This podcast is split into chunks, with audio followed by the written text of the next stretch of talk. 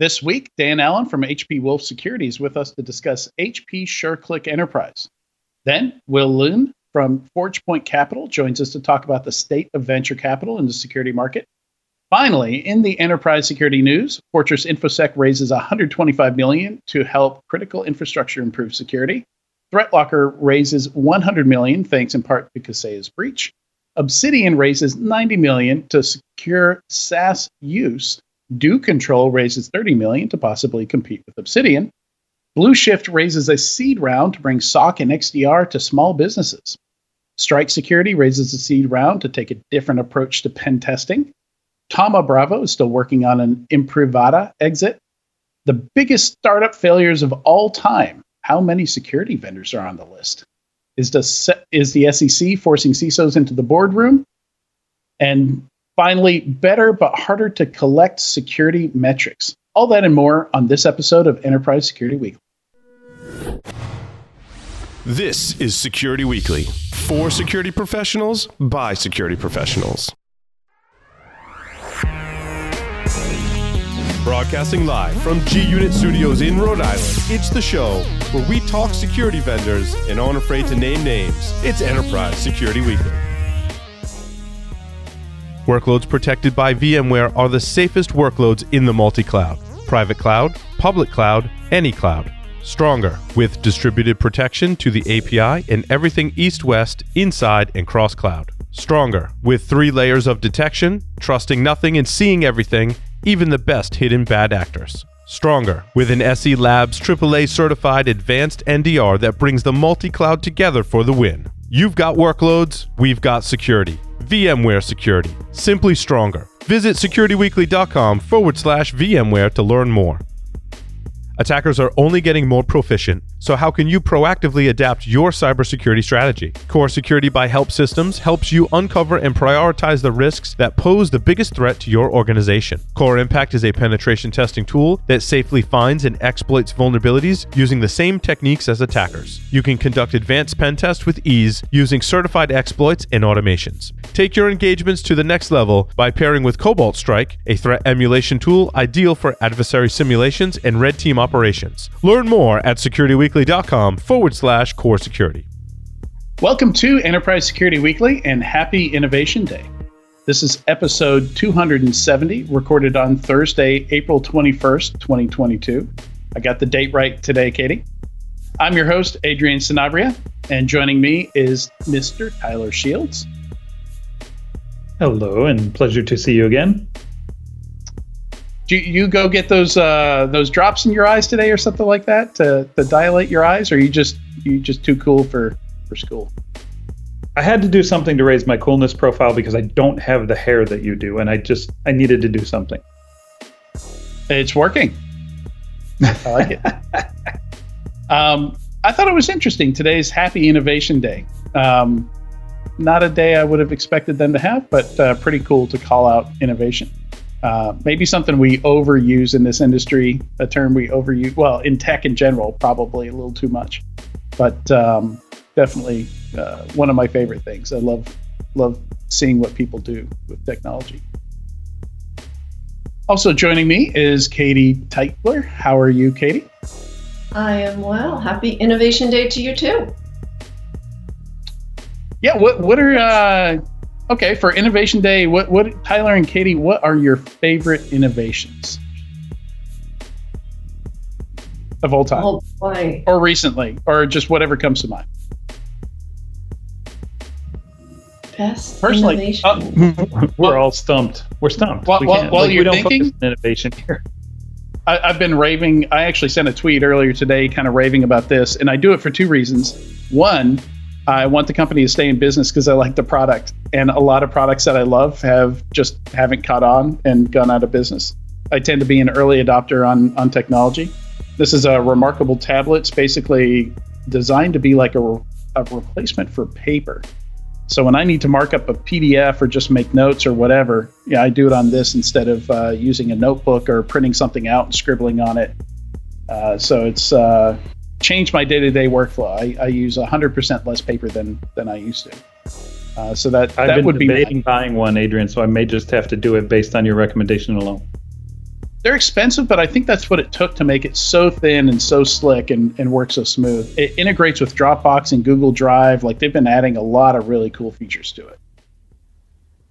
You'd think you'd think as a as an investor, an angel investor, I would have a good list of innovations, but all of my innovations would be super boring, like cloud or you know uh, container workloads, or it's like eh, none of that's real. So I think my favorite innovation, if I'm going to set aside all the stuff that you know is the you would expect me to say, it's got to be the IoT connected toilet. It's my favorite innovation. I'll never use it. I think it's dumb as hell, but it's really kind of a neat innovation. What, We were what talking is before the show started, and I think I think menus going online so you can well for your mobile device the QR code. It's not terribly innovative. It was just used in a different way when the pandemic started. So Hmm. if you're out at a restaurant, you can scan your menu. You don't have to touch a menu. It's fantastic. I love it. Not the most innovative thing, but it has been life changing. It's interesting because uh, I've heard people say probably more people hate like like like get excited when menus came back because for them that's friction, I guess. Like like extra stuff that they have to do. They don't want to look at their menu on a tiny phone. You know, I don't know. I think But it's it, an yeah, it's interesting to I think You it's don't an have to touch a menu that a million other people have touched. sure. I, I Well, don't. and I don't really care about there- that. There's, I would argue that there's an opportunity there for um, for restaurants to do something truly innovative and make an interactive menu, make something neat or you know cool versus just saying, oh, we replace paper by allowing you to single click to a PDF. Do something interesting there, like you know, creative graphics, visuals, or even like an interactive menu where orders can be placed. I've seen menus that are just like there's a glass surface on the table and they're just under the table. If it gets to the point where they are tracking me and the minute I walk in the door, they order what I want based on what they know about me, I'm out. Sign me up. I'm in. That'll be Panera. Uh, I'm going to go ahead and call it. Panera will be the one to to jump on that. They've been uh, very exploratory with technology and then been pretty successful with it. I think. I think they would be the first to do that. Okay. We'll talk about it again in five years, see if they've innovated. Yeah, yeah, well, or 18 months, as as the trends tend to go. All right, a few announcements here. Uh, do you have a specific guest or topic that you want us to cover on one of the shows? Submit your suggestions for guests by visiting securityweekly.com forward slash guests and completing the form. We review suggestions monthly and we'll reach out to you once reviewed. Uh, we always enjoy doing that. It's a fun process. We all get together and go through the uh, the submissions.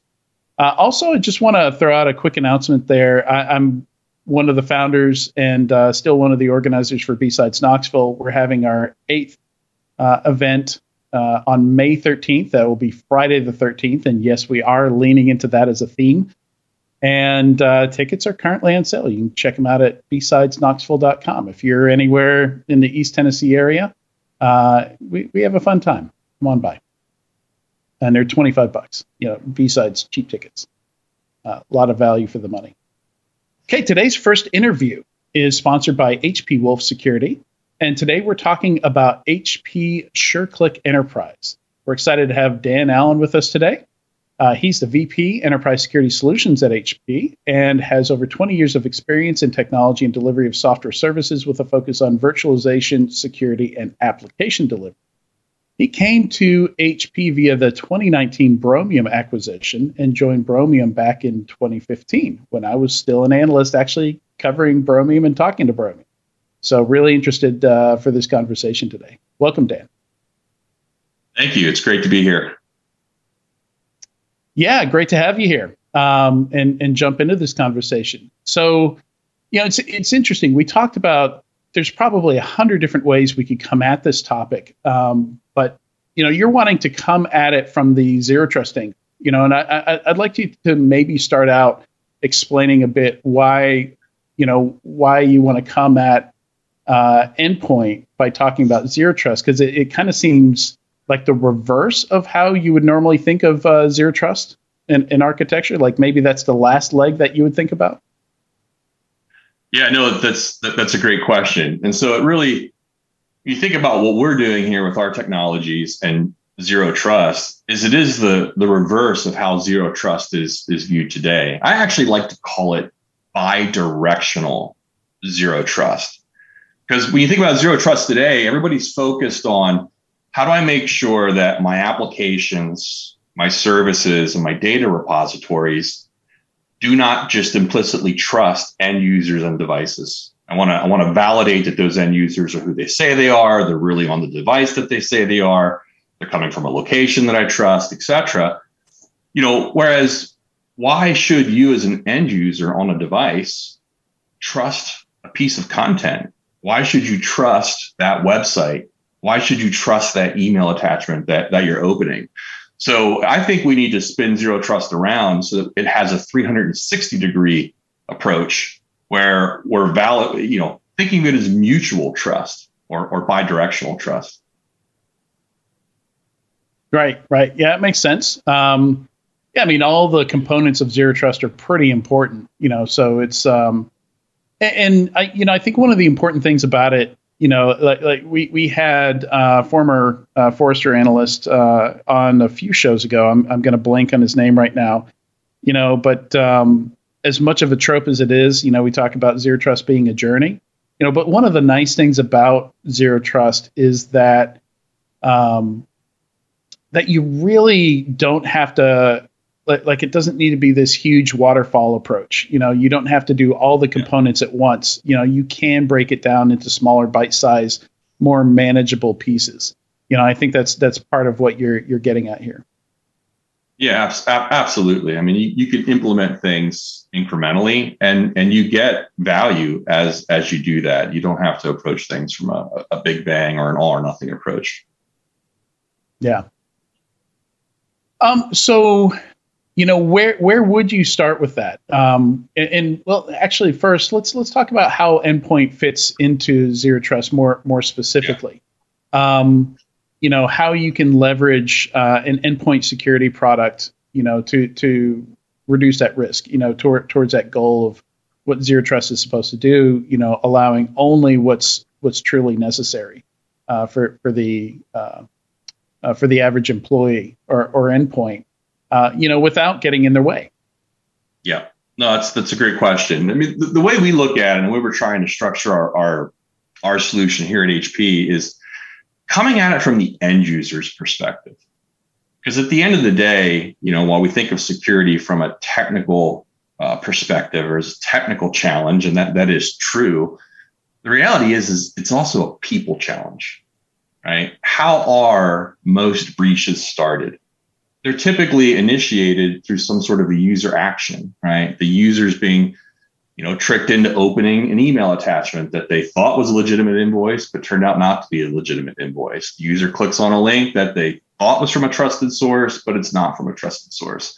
And so, you know, users, as they're using these PCs today, they they really shouldn't be the ones to make the security decisions. If we're relying on on a human being to make the final decision as to whether something is good or bad, you know, that's a battle that that we're ultimately going to going to lose. So, you know, I like to say that we sh- we need to stop blaming end users for breaches or worrying about trying to train them into not not opening something that might be malicious because at the end of the day if i work in finance and my job is to open up email attachments that are invoices and process them for payment then you can't get mad at me when i opened up an email that I thought came from somebody I knew. What happened was is there was a weaponized payload inside that that fake invoice. It's not it's not the user's fault. And you think about you know the, what we're asking users to do. And I like to use the the invoice uh, example because you know I still work with our sales and services teams, and we, we had a large deal for you know almost a million dollars of, of a software sale. And guess how we had to process this, this renewal opportunity from an invoicing perspective. Our finance team gave me the PDF and I had to email it to the customer into their finance yeah. department. I mean, that tells me everything I need to know. Like, there is a large multinational company that has a user whose job it is is to open up email attachments to pay invoices, right? And so can we really blame that user when eventually he opens up something that that might be malicious? So step one is to focus on stop, you know, take the blame away from the users and give them the tools that they need to be able to safely do their job. Yeah, I remember doing a webinar uh, for a client back when I was at 451, and I called it a, a minimum safe environment for employees. You know, that's really yeah. what we need to give them. And easily my least favorite trend that I've seen in security in the last decade. Yeah, I, I don't even have to think about it that much. My least favorite trend are employees getting fired for clicking too many phishing test emails, like failing too yeah. many of the, the, the phishing tests. You know, it's it's absolute madness. I think you know, especially with it's already hard enough to retain uh, employees. You know, to to create a an environment that employees want to stick around in. But for firing things that like we didn't hire them to be good at resisting really good social engineering. Like if we hired based on that, we wouldn't be able to hire anybody. Like that's hard. Absolutely. And everybody, look, I, consider myself a security professional. I've been doing this for a long time. About four months ago, I got, uh, and I get lots of you know, lots of friends on Facebook and lots of messages in Facebook. And people send you funny links, and you click and you look, you look at them. Somebody sent me one, and I clicked on it, and I immediately was like, oh shit, I regret that decision. you can feel your face I, going white. yeah, I was like, oh boy. Now, you know, it turns out this was just a a standard phish trying to get credentials out of me. But the paranoia that I have, I I actually factory reset my phone. I'm like, I'm not taking any chances. I then went and I I opened the site in in a uh, in an isolated browser so I could determine what it was doing, etc. But I clicked it. I clicked it. Right. Yeah. I'm a human being. Right. I, am yeah. going to make those mistakes. So how could I hold a user accountable when their job is to open email attachments and sometimes click on the links they get from email to know that that is a, a legit email or not? It's just that's a losing battle. So we have to stop blaming users and again, get them the tools. And that's what we do with our SureClick technology. I describe it as a safety net for your end users. So your end user doesn't, and we don't want them clicking on, you know, we do want them, you know, showing some degree of judgment. But at the end of the day, you know, they're let them open it, but let them open it in a safe environment. And, and that's where our zero trust container technology comes into play.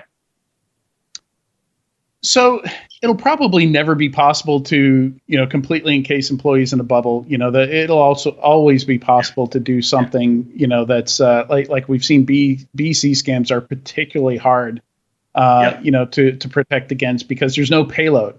The payload is um, psychological. You know, it's um, hey, we're we're moving this payment from this bank account to the to this bank mm-hmm. account. So you detect bank accounts now and and basically you're doing DLP, and it's it's it's really tough. But let's talk about some of the low hanging fruit here. You know, the stuff attacks that are used all the time that a product uh, like like yours, like like Sure Sure Shot can uh, protect against.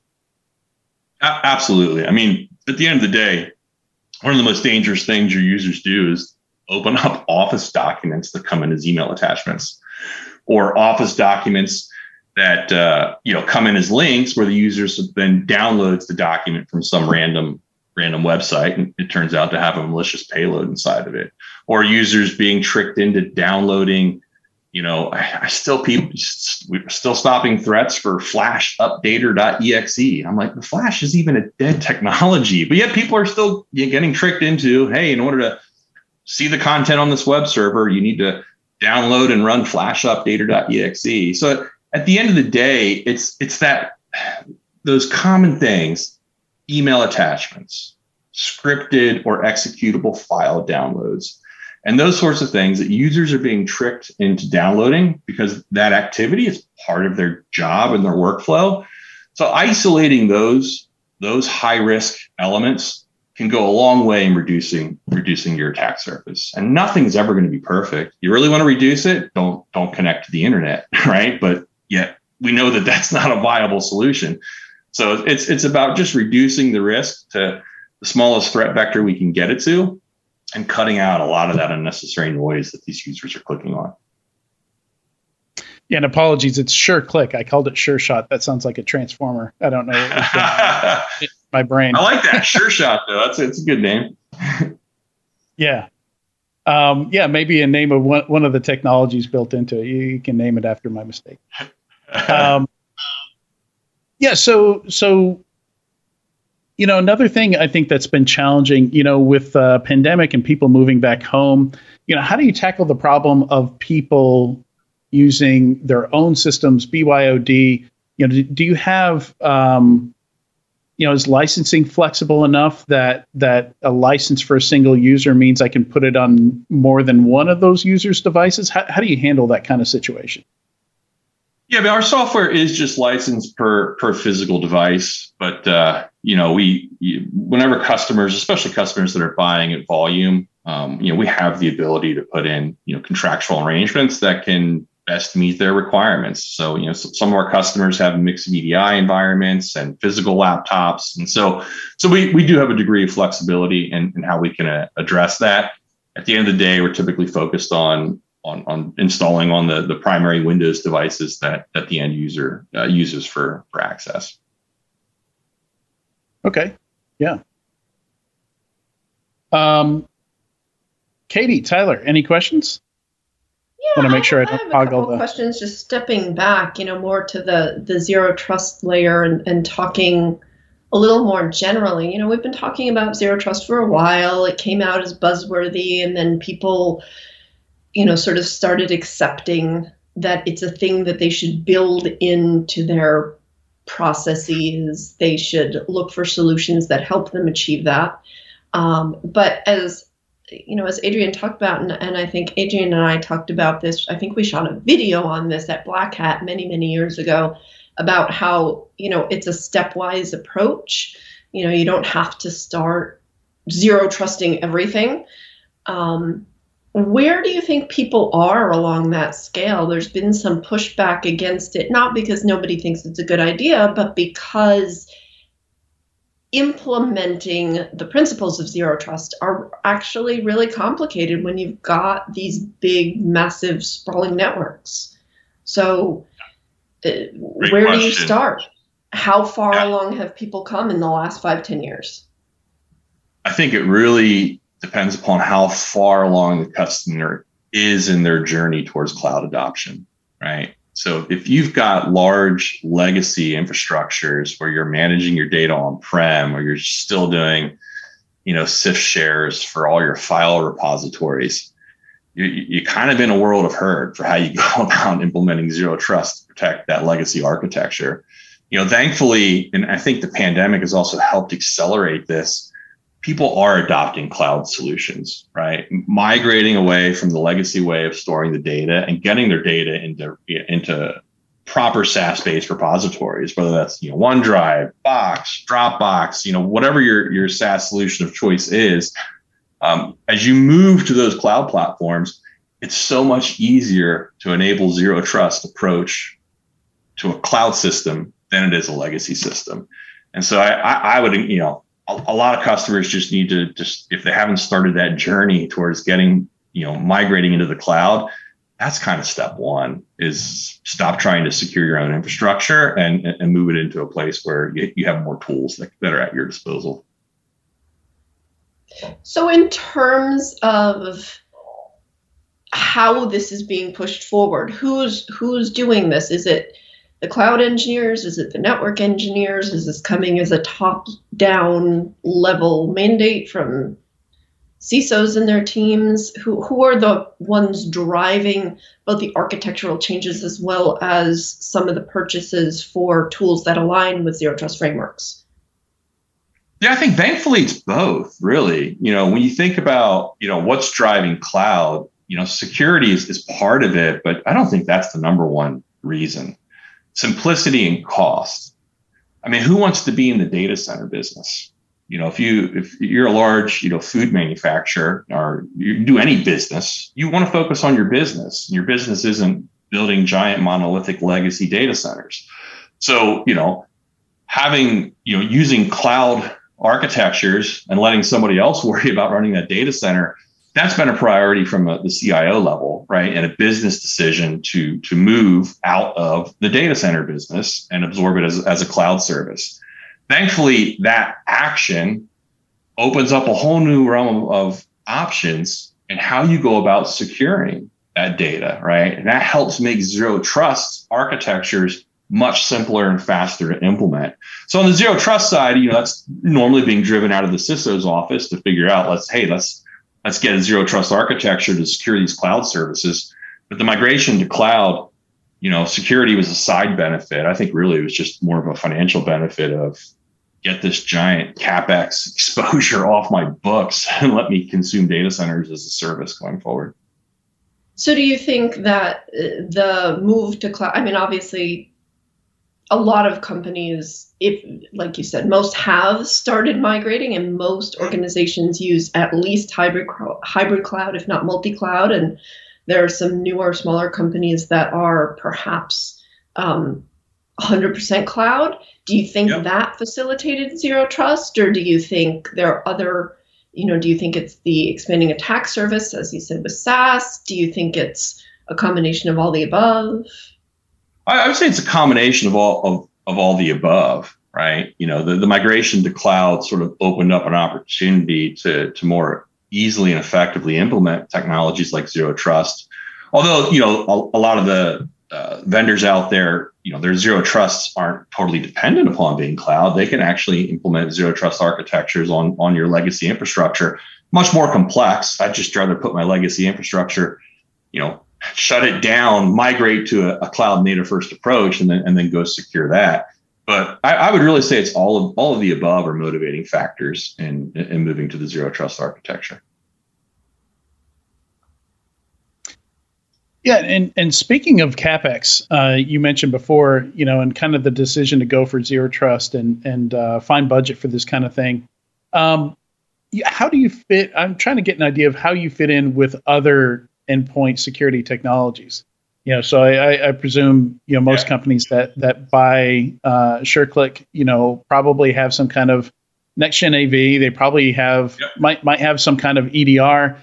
Uh, do, do you work alongside those? Do you can you use data from those products? Do you have any any integrations there, or, or you know, are you designed to just fit in alongside them?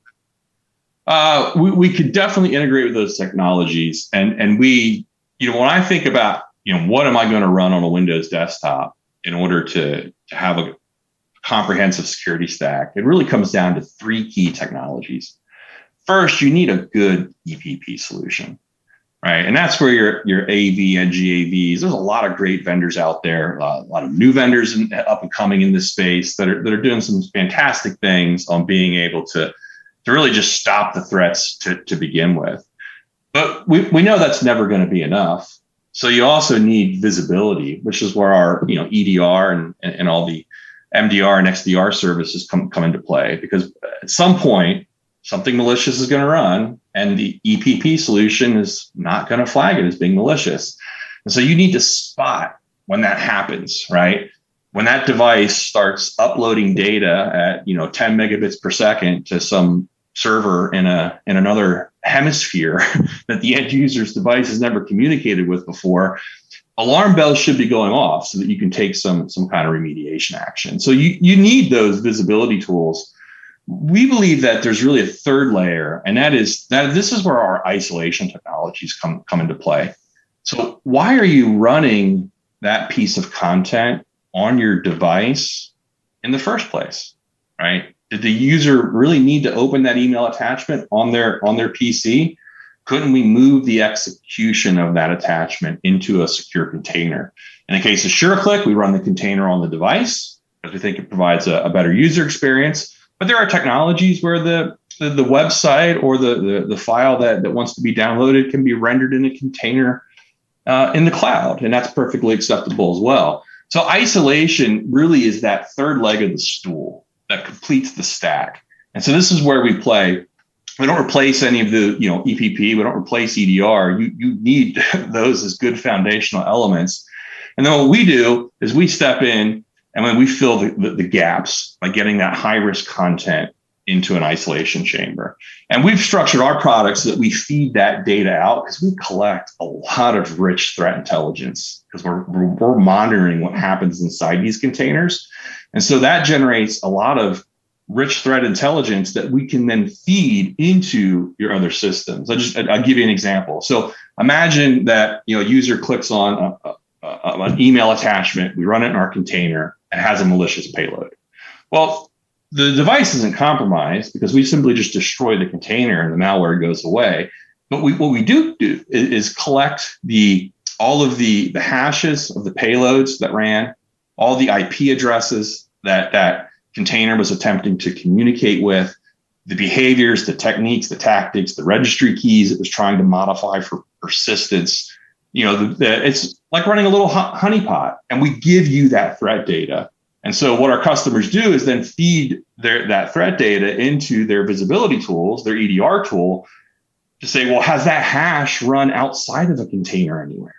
Do I have another PC that's already been compromised running that? Are those registry keys present on any of the rest of my fleet outside the container objects. And so we architect our, our tools to be able to feed that rich threat data off to those other systems to make those other systems uh, more valuable and effective. Yeah. Is anything uh, you want to share uh, that that we haven't covered so far before we wrap here? Yeah, I, I, would like to mention we, we've, we've also launched a new product uh, just recently called our, our Sure Access technology. Um, it's it's it's built upon the SureClick engine, but you can think of it as uh, the the the reverse of container trust. So today, what we do is we take that thing you don't trust, that malicious email, right? That might have a malware in an attachment, and we run that in a container. So the container is something you do not trust. But we've actually pioneered the use of, you know, what we call trusted container technology. What if you wanted to connect to an application or a server where you actually trust that application and its data more than the, the PC itself? So we, we have the ability to run hardened containers where like I could be an admin launching uh, an administrative session to, to a web server or Microsoft RDP or an SSH session. And I can, now I can run that inside a container as well, run my trusted session in a container. And then if I have any malware existing on my PC, we hardware isolate that trusted container away from the operating system so that the, the operating system itself has no ability to see what's inside the container. So, you know, we've been doing a lot of work, you know, and, and this all comes back from the intellectual property that, that we were developing at Bromium around how can we leverage the power of containerization in these virtual containers to solve new and, and unique challenges that, that our customers face. And so we're excited to announce that. And we've got another containerized solution out there for solving a, another set of challenges that, that our customers have. Yeah, yeah, that's very cool. Taking it to that level, I can think of all kinds of use cases for something like that. You know, especially like if somebody's uh, like even analysts within security. You know, you know yeah. you're going to be potentially handling something that's that's uh, untrustworthy or a lot of customers like you can train them to the point to where they you know they get that feeling. They know like i prefer a little more security before opening this yeah. this attachment you know and giving them an option uh, you know to make that call is great. Absolutely. All right awesome. Uh, very much appreciate you coming on today dan. Thank you for joining us uh, on enterprise security weekly Thanks for having me. Uh, it's it's been a pleasure. Appreciate it. And make sure you visit securityweekly.com forward slash HP Wolf for more information. And stay tuned. When we come back, we're going to talk about the state of security with Will Lin from ForgePoint. Endpoint security is designed to protect every device in your fleet, wherever it may be. These days, that can be a lot of different places. Find out how HP Wolf Security uses emerging strategies like application isolation, along with a zero trust approach and framework to give you a powerful, manageable, usable solution to your growing and increasingly spread out security challenges. Learn how HP Wolf Security can make a difference across your endpoints at securityweekly.com forward slash HP Wolf. Hey everyone, this is Paul Asadoorian with Security Weekly. I'm super excited to tell you about our latest partnership with Intel. Intel's vPro platform, you might have heard of it before, as it's been around for 15 years. IT and security teams have so many challenges, including trying to keep your computers up to date with patches, making sure all the hardware and software is working for your remote employees, and of course, keeping things secure as possible. Intel's vPro platform is designed to do just that make it easier to keep your fleet of computers well maintained. And as we all know, a well maintained network is absolutely a more secure network. Join us for an interview with Yasir Rashid, Global Director of Enterprise Client Sales at Intel, on May 12th as we explore the features and solutions provided by the Intel vPro platform. Visit securityweekly.com forward slash Intel for more information. Welcome back to Enterprise Security Weekly. Join Paul Asadoorian and Rich Mogull on May 4th to learn how to choose the right architecture for your application. Live attendees at this webcast will have the chance to win a $100 Hacker Warehouse gift card. You can register at securityweekly.com forward slash webcasts. Don't forget to check out our library of on demand webcasts and technical trainings at securityweekly.com forward slash on demand. All right, and for our second interview today, Will Lin joins us to talk about the current state of the cybersecurity market. Uh, this is something I wanted to set up for a while, and me and Paul talked about setting this up for a while back when he was still running uh, this podcast. About how, how it would be great to have a um, you know the an inve- investor viewpoint uh, on the show. You know, since we talk so much about M and A and fundraising and new markets and uh, and trends and things like that. And uh, this will be the second time we've had Will on, and he is the managing director, a managing director and co-founder at ForgePoint Capital. Uh, and ForgePoint is a VC that is entirely focused on cybersecurity investments. Not a whole lot of those, but uh, we are starting to see a, a couple more pop up. And he's also the founder of the Security Tinkers, you know, which is a group that uh, I'm a big fan of. I'm, I'm a member of that community. It's a nonprofit that brings together InfoSec professionals to share, mentor, create opportunities for the community and for the next generation of leaders in, in this industry. Uh, welcome to the show, Will. Hello, hello. Uh, thank you for having me, Adrian. It's always fun to uh, to have these conversations with you. Recorded yeah, this yeah. time. yep. Really? Yeah, yeah, absolutely. So so many good conversations that go on that uh, that never we never get to share. Um, yeah. So so today, you know, I wanted to. I'm trying to figure out where to start here. So one of the things that we've been noticing is that there's some new categories uh, in security, and um, I think uh, you know, starting out here, DSPM is is is definitely one of them, and I know it's one that you're you're pretty passionate about and you're you've gotten involved in. Um, so DSPM stands for Data Security Posture Management, and it's um, I think it makes sense to to kind of uh, to latch onto that uh, CSPM term. We're we're starting to see that used a lot because posture management does make a whole lot of sense, um, and, and it is related to cloud. I understand as well. But uh, what what kind of drew you to this category, Will? So we've been trying to figure out what to name this category or what direction we wanted to go ourselves um, at at ForgePoint. Um, so um, the company that we invested in, sort of as a founding investor, is a company called Symmetry Systems. I'm wearing their jacket today. And this was an investment that we made about three years ago. And back then, the sole focus was hey data stored in public cloud is going to, to require different solutions um, it's going to have different problems. Um, and this is an interesting problem that we would like to try to figure out how to solve. Um, especially when you consider how important data is to whether or not um, uh, to an, an organization right? Like one phrase I say often is the difference between a security incident and a, and a data breach is data. Uh, once you lose that data, especially if it's PII, HIPAA, PCI, et cetera, that's when you start, you need to start getting lawyers involved and regulators will start wanting to get involved as well. And so, of course, data being stored in cloud is going to be something that needs to be protected. Um, I'm really happy it's landed at DSPM and exactly to your point like the way you phrase it is exactly right, right? Because when you say data security in cloud, people sometimes people think, oh, are you talking about SaaS?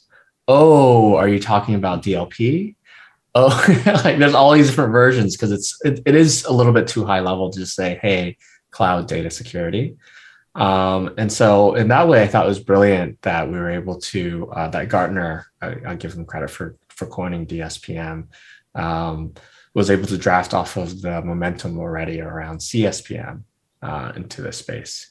Um, I think the next step will be fun. Is that uh, next is figure out what the heck does DSPM even mean? Right? What do you do? What what is the outcome? What's the result? How do you do that? How do you get there? What is the best company? What's the best version or style that fits for me as a as a customer? And so there's still a lot to get figured out on the DSPM route, but at the highest level, um, it is focused on hybrid slash public cloud uh, security and specifically looking at that security with a data lens. And, if I'm to guess, you know, most of these um, most of these approaches start out the same way. People don't know what they have. They don't know where it is. You know what state it's in. You know, so I imagine uh, step one here is is some kind of data discovery, and then some kind of effort to identify what kinds of data that that you've discovered. You're exactly right. Right. Yeah. I mean, I think when you, um, I usually I love looking at NIST CSF framework. You know, um, we we also have the version of uh, the cyber defense matrix with Sounil, who's also a fellow tinkerer. Um, I've also modified that for ForgePoint's purposes and simplified it. But I really like looking at that model because when you start looking at a new category or a new set of problems or new assets that you want to protect, it is really nice to be able to bucket into those five um, use cases. And I agree with you almost 100% of the time. The number first one is going to be around visibility, inventory. You can't protect what you don't what you don't know you have. Um, in some unique cases, sometimes it goes straight to firewall where okay i'm not going to focus on data in motion for example. I'm going to focus on uh, or data at rest. I'm going to focus on data in motion from the very beginning. Uh, but because of how cloud, cloud is architected um, and how much data is already in public cloud and hybrid cloud it just it made so much more sense to start with visibility. Uh, so data at rest versus data in motion.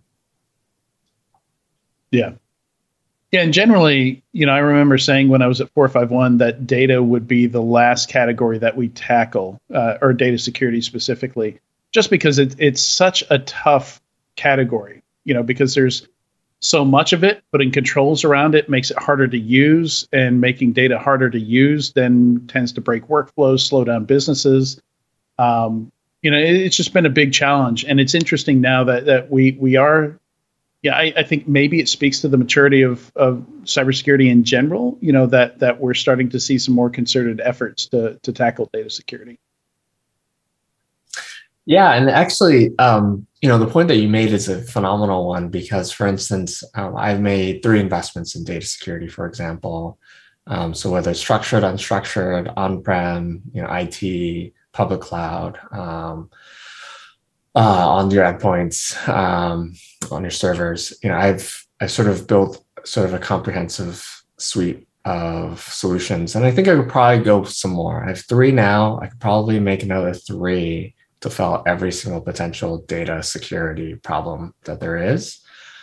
Um, because I, on a macro theme, um, I, I do believe in data security being sort of one of the key uh, industries that people will go to after endpoint and identity and all that kind of stuff. So to your point, I fully agree with you. I think the biggest thing that data security vendors in the past didn't do a great job at was that a lot of them went straight to protect and preventing things. And so that goes to your point, right? Which is like now things are harder. It's harder to do business. It's harder to do what you what you should or you want to be able to do because there's all these controls in front of it. Um, so I personally prefer uh, not going to protection until it's a very well known problem. And yeah. it's a problem that everyone understands. And they're not going to sort of, you know, be upset if you do it. So I think DLP is the closest version of that, where, um, you know, generally employees know that the c- content that they're creating at work is valuable and um, and the, the company wants to protect it, prevent it from being leaked, both accidentally or purposefully. And so, although they don't love that there's a DLP solution um, that's actively monitoring for data leakage, they are willing to accept it. Um, but for something like this, where we start at visibility. Um, prevention is probably going to be the last thing we do. And it's a lot like IDS, IPS, right? Like almost no one turned on protection on the IPS front. 95% were on IDS. And so that, that's going to be a very similar situation here as well. It's very going to be very visibility and detection focused initially. So, Adrian, can I jump in here with a real quick question? Um, Absolutely. Yeah. So uh, I'm going to open with a comment. Actually, uh, I think you're definitely right. I think you know the the impact of like cloud transformation movement of data into the cloud and the eventual complete erosion of the perimeter right and and what becomes the perimeter well the perimeter becomes whatever's protecting the data most directly right and that's kind of the you know the result of that incredible shrinking perimeter down to the data set where there is now a need for data security technologies and data security uh, in a general sense of the word. Now, traditionally, that's been very, very difficult to achieve. And quite frankly, I think your commentary you just made on the um, the commentary you just made on the the specifics around um, uh, the pr- protection, not going towards protection, but instead focusing on visibility detection is 100% the right way to, to tackle this because if we can't build that fundamental visibility detection and ability, ability to see what's occurring protection is a is a guaranteed fail and will become a friction point and eventually stop that whole market for, from growing. M- my question is, um, how long do you think that transition takes?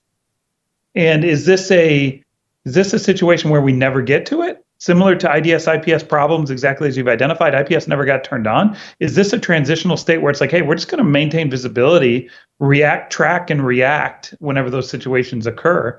Um, or do you think we'll actually turn on protection at some point in the future? And if so, what's that timeline look like? Yeah. So I love drawing parallels to the endpoint space when I think about this. Um, you know, I think that for I think that out of all the different spaces or controls within security, endpoint feels to be the most mature. And so you can sort of look at that as inspiration for the, the, other layers as well. Um, and so Will we ever get to prevention, protection? Yes. Um, will, well, okay, let me take a step back.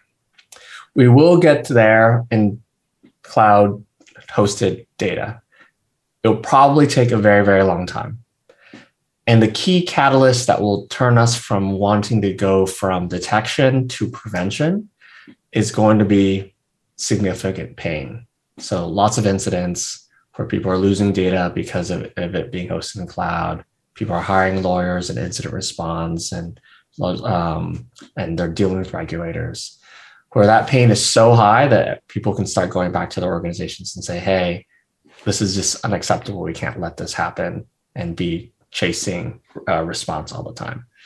And so that that's um, so I predict that minimum at least five years out more realistic 10, 13 years out when we, we can actually get to real prevention.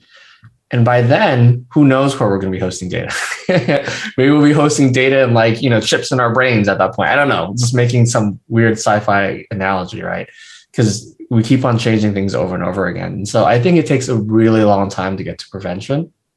And we will get there with regards to cloud hosted data, but when that point comes, we might be thinking about data stored in another medium as well. Yeah, and I, I think part of the difficulty here is what I like to call the the um, you know the customization tax.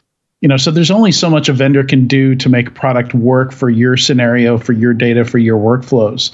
And to get to prevention, I think that piece has to get into the product somehow. Like you have to you know, the product has to understand how you use this data, you know, to really fully understand what rep- represents an anomaly, what's good versus bad, you know, th- those kinds of situations. And I think that's that's where a lot of this stuff really gets uh, challenging because every environment you go into, you know, there's there's some some institutional knowledge there, and and somebody at the SOC or somebody on the security team will tell you, oh, yeah, that's a false positive because we do this weird thing. We've got this weird product that does something that looks malicious, but it's not, you know, or, or whatever the case might be. You know, like ideally we do it this way, but this thing works that way. So, you know we've got to disable certain things in in our security products or we've got to make some kind of exceptions. So uh, i mean ju- just my my thoughts on why i think it's it's so hard to to make that leap to trusting something automated to you know not send a piece of data or or to not allow somebody to to view it or you know to to make some kind of active decision on something yeah, I mean, even going back to DLP, which has been around for such a long time, right? You think about um, the reality is most of the incidents or most of the events are actually let through, let through on the DLP front. Um, and what happens afterwards is people go and they go look at whether or not this was actually a data loss or not, and then they figure out what was lost, and then they go and remediate it. Um, the, the times where it actually blocks something from actually being shared is when it's so obvious. like, you know, no PII should ever leave a healthcare company ever, right? Like, especially if you're in these groups, like then yes, okay, turn on blocking. But uh, even DLP isn't 90% automated blocking. It's something significantly lower than that. Yeah. So you do have a, you know, as as you're you're you're proudly wearing there, you know, you do have a, a company you're backing into space. Uh, for folks not uh, familiar with DSPM, yeah, I think we've uh, we've talked about Polar before. Uh, we maybe mentioned Eureka, but Symmetry Systems is the one that you've backed, correct? Yes, yeah, it's the one that we backed, and in fact, one that we've helped incubate. Um, so we joined the company when it was two people, and I remember all these conversations around like, hey, where do we want to focus in this data security journey? How do we want to get there? Who's going to be our? Who's going to be our target customer? Uh, what problem are we actually going to be solving as well? And so, three years of thoughts. Um, every other company in this space, you know, was started in the last ten months or so, and so. Mm-hmm. Uh, I'm hopeful that they have, they're going to need some time to catch up, but as you know, innovation is inherently disruptive, so we can't count on it. Yeah, yeah, the pace of the industry is is crazy. You know, I'm kind of tempted to jump to that, but I, I, wanted to talk about a few other new categories here that I found were interesting, and, and one of them is the one I, I, most people seem to be calling it um, SaaS security. You know, see that's what's on most vendors' websites. I think you had an acronym for it, but I've been jokingly calling it CASB 2.0 because that's how it feels to me. Yeah, so I actually think there are multiple companies in SaaS security. Um, and you know, the way I think about it a little bit is you sort of take sort of the whole endpoint network, uh, identity, data, and all these different sort of assets, I guess, um, and apply it to, to SaaS. And then what does that look like? And so, uh, to your point on CASB, right? What that CASB is, in my mind, it's a combination of network and data security. Um, and um, and there's a lot of hacks or a lot of hacks that the industry had to do in order yeah. to be able to provide those two use cases. Ugly hacks. Ugly, right? Like all the reverse proxies and split key, mm-hmm. you know, encryption and DLPs and blah blah blah. Um, and so, will there be a CASB 2.0? Probably. Um, will there be a much better architecture than what's currently being done? Probably. I mean, it, it just has to happen, just because SaaS is here to stay, right? In terms of us using it more and more. Um, and I personally haven't formed an opinion yet what the right, well, I actually do have an opinion, but it's early enough that I'm not going to say this is the future. I'm going to say this is a hypothesis. Um, people really wanted to avoid putting an agent on the endpoint for SaaS security in the past, especially when SaaS was yeah. picking up. Yeah that was such a common pro- problem, right? Like people talk, oh my God, I have 20 agents or nine agents and I can't have agent agents anymore. And so when CASB first started, that industry or those customers hated agents. And so thus CASB 1.0 cannot have agents. Yeah. And that's what's resulted in the infrastructure it has today. I hope that CASB 2.0 will be more accepting of agents because the performance hits that people feared or experienced back in CASB 1.0 are no longer the case.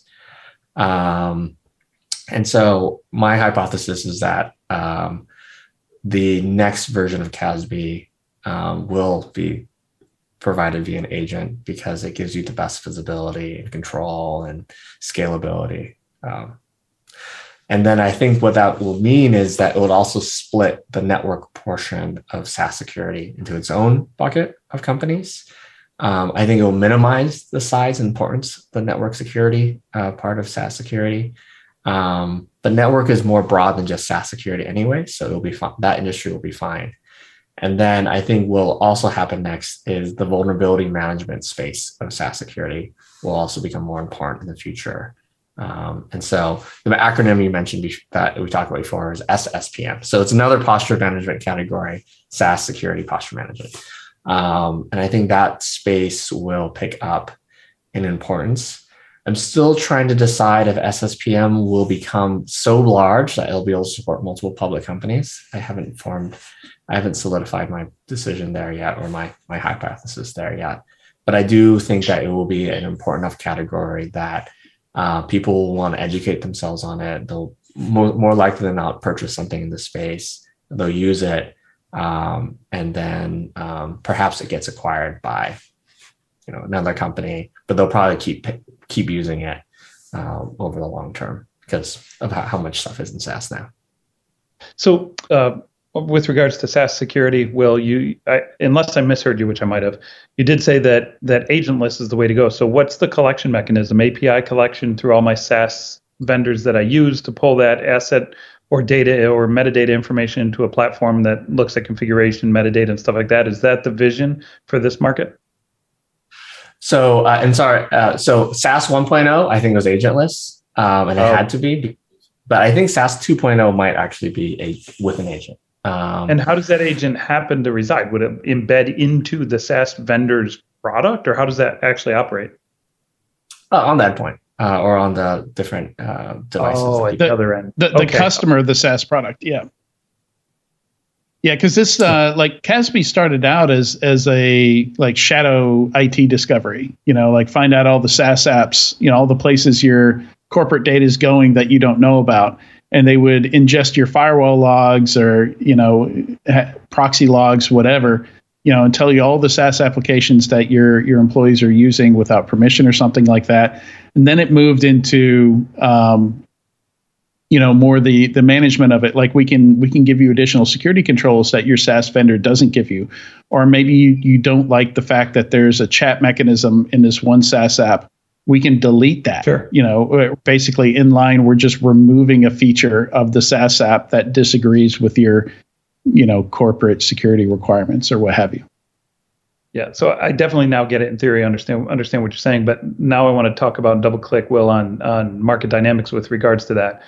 Doesn't it make sense then for the endpoint vendors since they're already on endpoint with agent in, in line that they can extend into this market as a natural adjacency? Yes, I think so. I think so. Yeah. Um, I mean, so uh, I think the space is early enough where you say, hey, you know, SaaS security will be uh, instrumented using an agent.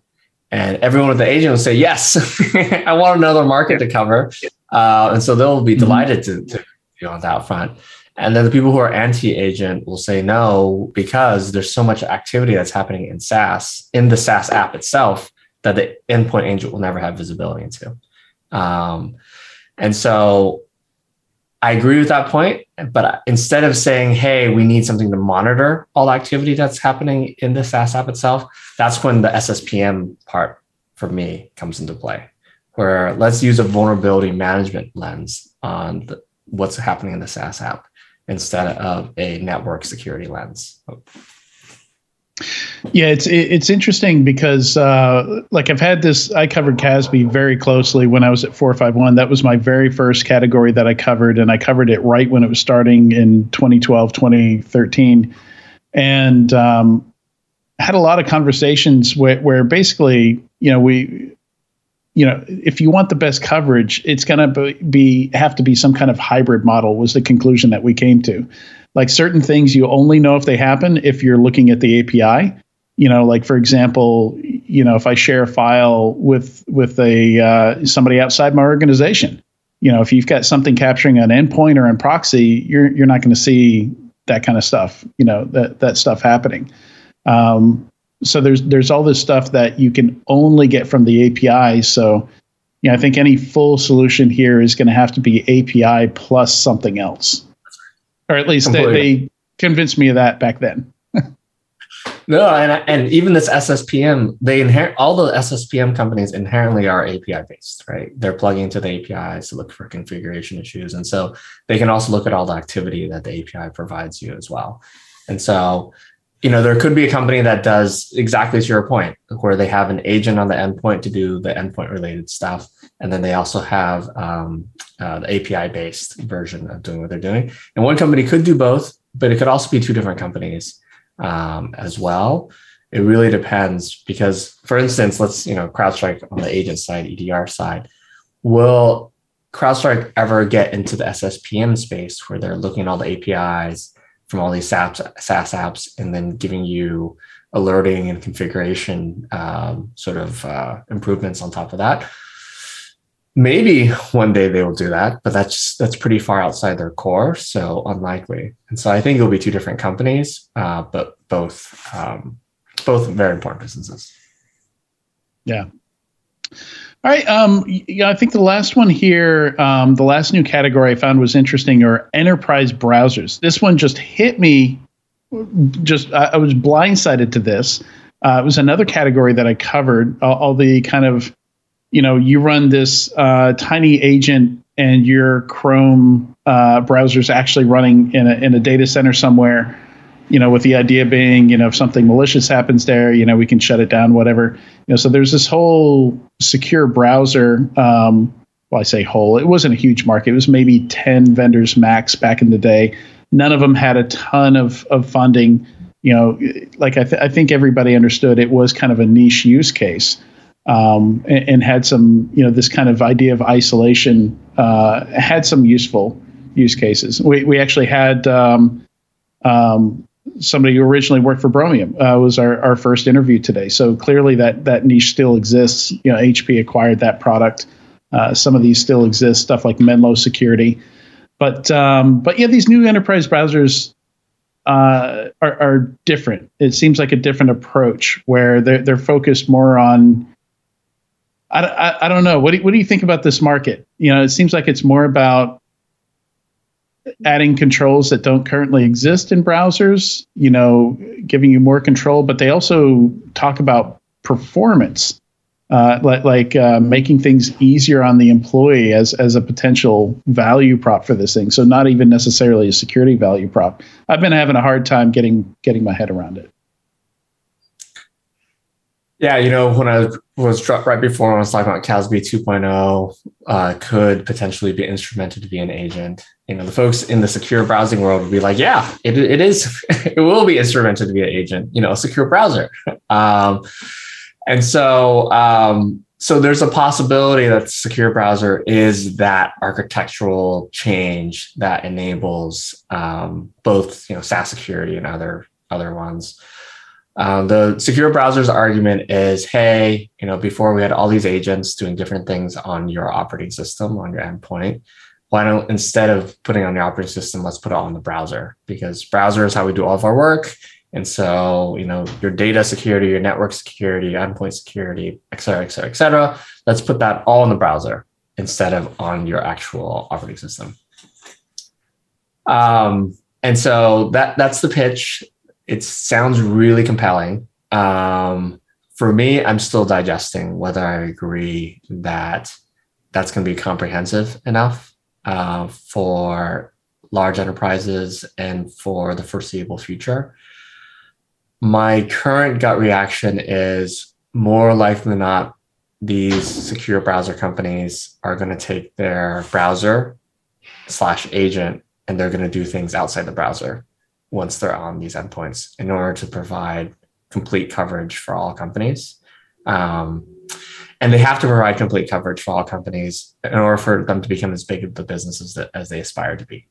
Um, so that that is my current guess. Um, and so it for me it feels like a sneaky way of getting an endpoint agent on your yeah on the operating system versus hey now everything's happening in the browser.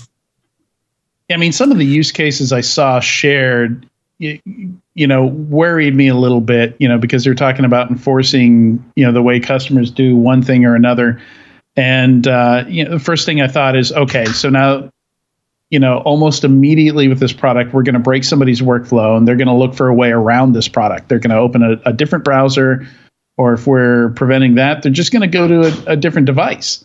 You know, and and we end up pushing the problem, um, you know, making the problem invisible rather than solving it.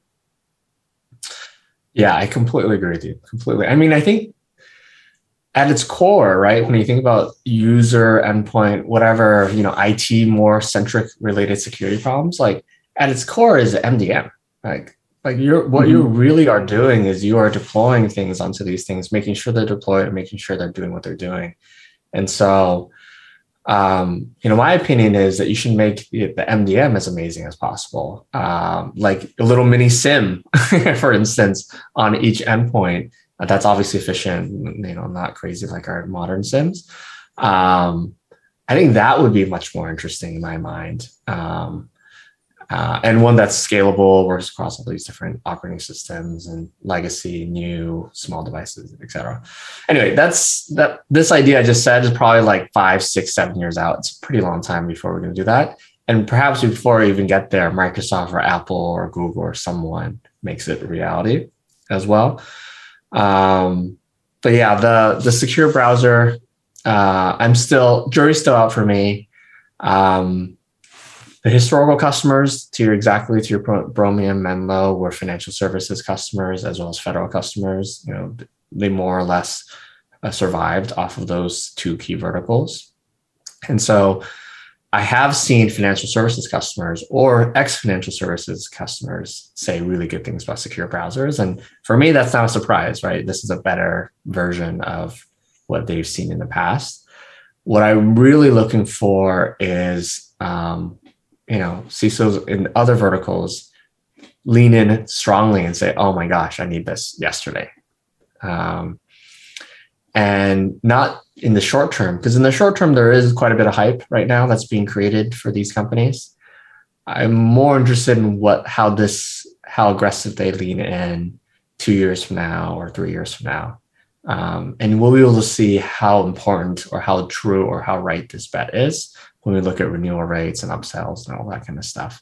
But for now, people are leaning in, people are experimenting. People, some people are even purchasing and using it and deploying it and, and being positive references. And so I think this is uh, this is the beauty of innovation, right? Someone's someone's taking a bet. They're betting uh, their careers, they're betting um, their relationships, they're betting dollars that investors are providing them or their own. And you know, I think the best thing we can do is hope that they're successful, hope that they prove um, prove that they're right, because it will yeah. inherently, uh, if that if they're right, they'll have created value for the whole ecosystem, not just for them. Yeah, it's interesting. You know, I, I I follow the space and have followed this space for quite some time, and you blew my mind a minute ago in a very positive way by equating the browser to the agent. Never occurred to me we can abstract the agent me off neither. the OS. Yeah bring it up into the browser level, I literally had that moment of, oh, shoot, okay, yeah, I see where he's going with that. But really, I, I get it. But if we put ourselves in the value of the of the company, there's no delta in value between being at the at the at the core kernel user land or browser. Makes no difference as long as it's enforceable, non-bypassable, et cetera, et cetera. Makes no difference to the buyer. All the buyer cares about in this market is transparency of the user experience, meaning it looks no different than if I just use my normal browser.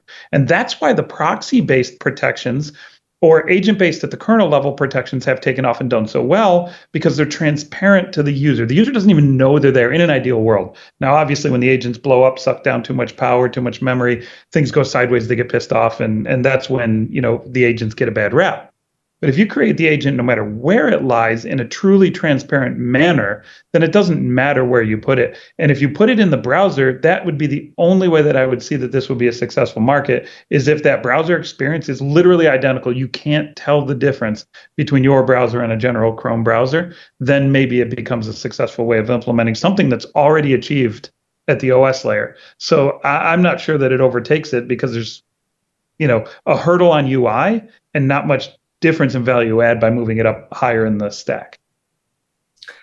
Fully agree. And that's, I think, the, the cost risk to this market is everyone's building on top of Chromium, right? And so if they want to provide a similar, if not better experience than Chrome, they need to have as many engineers or more or more than yep. Google. So that's gonna be expensive. Yep. Yeah, and it, it's crazy market. We've got uh, you know two companies in this market. You know, for people listening who aren't familiar with this, uh, the market that we're talking about, uh, the two key examples here, at least the only two I'm aware of, are Island and Talon, and uh, quarter billion dollar. Uh, uh, quarter billion dollars of investment in them like hadn't heard of an enterprise browser as a thing three months ago and already uh, quarter billion dollars in this in this space. And it's uh, it's just crazy how how quickly this happens. But um, but yeah in, in, the old market like with um, isolation on the endpoint you know Bromium and Invincea were really the only two in, in that market. So that was another kind of two player market. Invincea did a pivot out of it and uh, went towards next gen AV instead, and got acquired uh, for for pretty good amount from uh, by Sophos. So uh, I'll be interested to see if more jump in here because I think you need a lot to even building on top of Chromium. Like, still, the engineering effort here is huge. All right. Um, yeah, let's move on to let's zoom out a little bit and you know, Will, something I wanted to to get your opinion on, you know, and I, I think we've talked about this offline quite a bit. We've talked about on the show uh, quite a bit, but just the the state of the market right now, the size of valuations, the size of of uh, some of these rounds where we're seeing, you know, particularly, you know, I think Island is a great example here. They raised a Series A and a Series B back to back for a total of 215 million.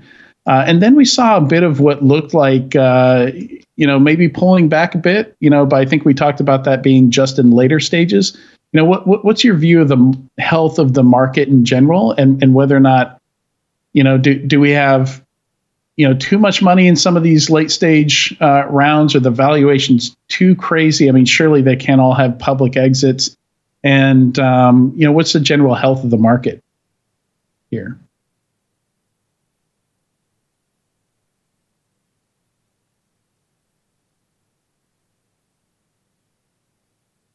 We might have lost Will. We're seeing. Well, while we wait for Will to come on, I, will go ahead and answer that question. The markets yeah. are crazy out of whack. There you go. All right, moving on. Next question. On yeah, hopefully, hopefully, hopefully, we get. Uh, yeah, Johnny, uh, Gus, let me know if we get uh, Will back. But um, yeah, so, okay. so Adrian, I only said that I only said that half joking. I will make a little bit of commentary on the state of the market myself because I do watch it fairly closely. Obviously, I'm not as in depth with Will, and I would love to hear his answer to this. But I feel like we've seen such a compression uh, in the last three to four months in the public markets that the impact on um, on privately held companies and the ability to catch super high valuations um, is absolutely compressing and getting squished down. We've seen companies like Airtable take a 50% write down on their valuation. We're seeing, um, mm-hmm. you know, and that's not a security company, but it's a reasonable high tech, high growth company that we can comp yeah. against. And since cybersecurity companies in general have been so overvalued compared to non security companies as well, um, I don't see how some of these massively funded companies can continue uh, to to have those valuations in the current state of the public market. So it would not surprise me if in the next six months we start to see some write downs on some of these late stage, you know, uh, stage E, F, G companies that are valued at you know anywhere from let's say eight to thirty billion in a privately held space with negligible revenue. So yeah, approaching. There have been a few companies that have done write downs uh, in the recent past, and I've heard from certain people in the industry that they think that's a terrible idea. They think it's a deal killer. They think that companies are perhaps positioning themselves so that they'll never get funding again. What's your opinion on that? Yeah, I can definitely comment on that. So these write downs for these late stage companies that are, you know, valuing themselves down at 25 to 50%, the reason is they can't attract talent. They can't hire. Because if you are valued at 80 billion on 20 million in revenue or something ridiculously tiny, it's going to be impossible for you to hire as a company because everybody looks at it and goes, for me to get upside, we have to go from 20 million to 200 million just to justify the valuation. And and I'm making these numbers up; they're not accurate, but I have to have some kind of astronomical growth rate on revenue before I can get any upside on my equity that I'm making by coming to this company. And I've actually, you know, been talking to um, uh, to people that we're recruiting for for JupiterOne who are talking about other companies that they're interviewing at going, yeah, I'm not going to company X because they're valued too high and there's no upside for me. So I think you're going to see such a crunch in the in the talent market not wanting to go to these overvalued companies that the write downs are going to make it possible for them to again have the ability to recruit. Perhaps, but do you think the perception of a company who writes itself down is that uh oh they're in trouble? I'm Um, talking yeah. strictly about perception. Yeah, so so it depends on how they're managing the business. If they're managing the business with that money to at least have a path to profitability and create a business growth model that is sustainable on their current cash, um, then it doesn't matter, right? Um, because they're going to build a company that's going to be sustainable, profitable, and and have great hope potentially great growth rates over time, and eventually will IPO and they will get past that that that markdown pain, right? Um, but I understand your point, and there will be certain companies that take that that internal write down or value write down, and then don't manage properly to a to a break even or a profitability stage for the company, and then it will be harder for them to raise again because they will have had to either accept a cram down or a write down for a bunch of late stage investors that are now underwater. Yeah. So, Will, pulling you back into the conversation here. Um, Welcome back, you, Will. you can get. yeah,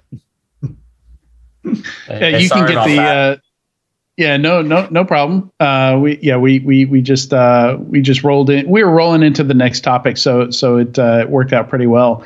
Um, but yeah, we, we're talking about the you know we're approaching 60 unicorns in security. They all can't have IPO exits. Um, you know, crazy late stage uh, uh, funding and you know, maybe seeing a little bit of a correction, but maybe only in, in, in the later stages. So, wanting to get your opinion on on kind of the the overall health of the security market. You know, do do we have too much late stage funding, or are those do all those valuations have to be rewritten basically? Um, you know, what, what what do you think? Yeah. Um, so whenever I think about this kind of thing, I, I really like Warren Buffett's way of thinking about the world, which is he invests looking at GDP um, growth and valuation growth, uh, more or less. That's I think it's an oversimplification, but um, but you look at those two in conjunction with each other, right? And so valuation isn't growing as fast, growth isn't happening as fast as GDP. Theoretically, uh, things are undervalued and vice versa if valuation goes up significantly faster than gdp then things are overvalued and so gdp in the security industry is, is spend um, and then valuation is the, is the companies that are involved in um, garnering that spend um, to solve problems. Uh, i think it's pretty easy to say valuation growth is significantly higher than um, you know, security uh, budgets.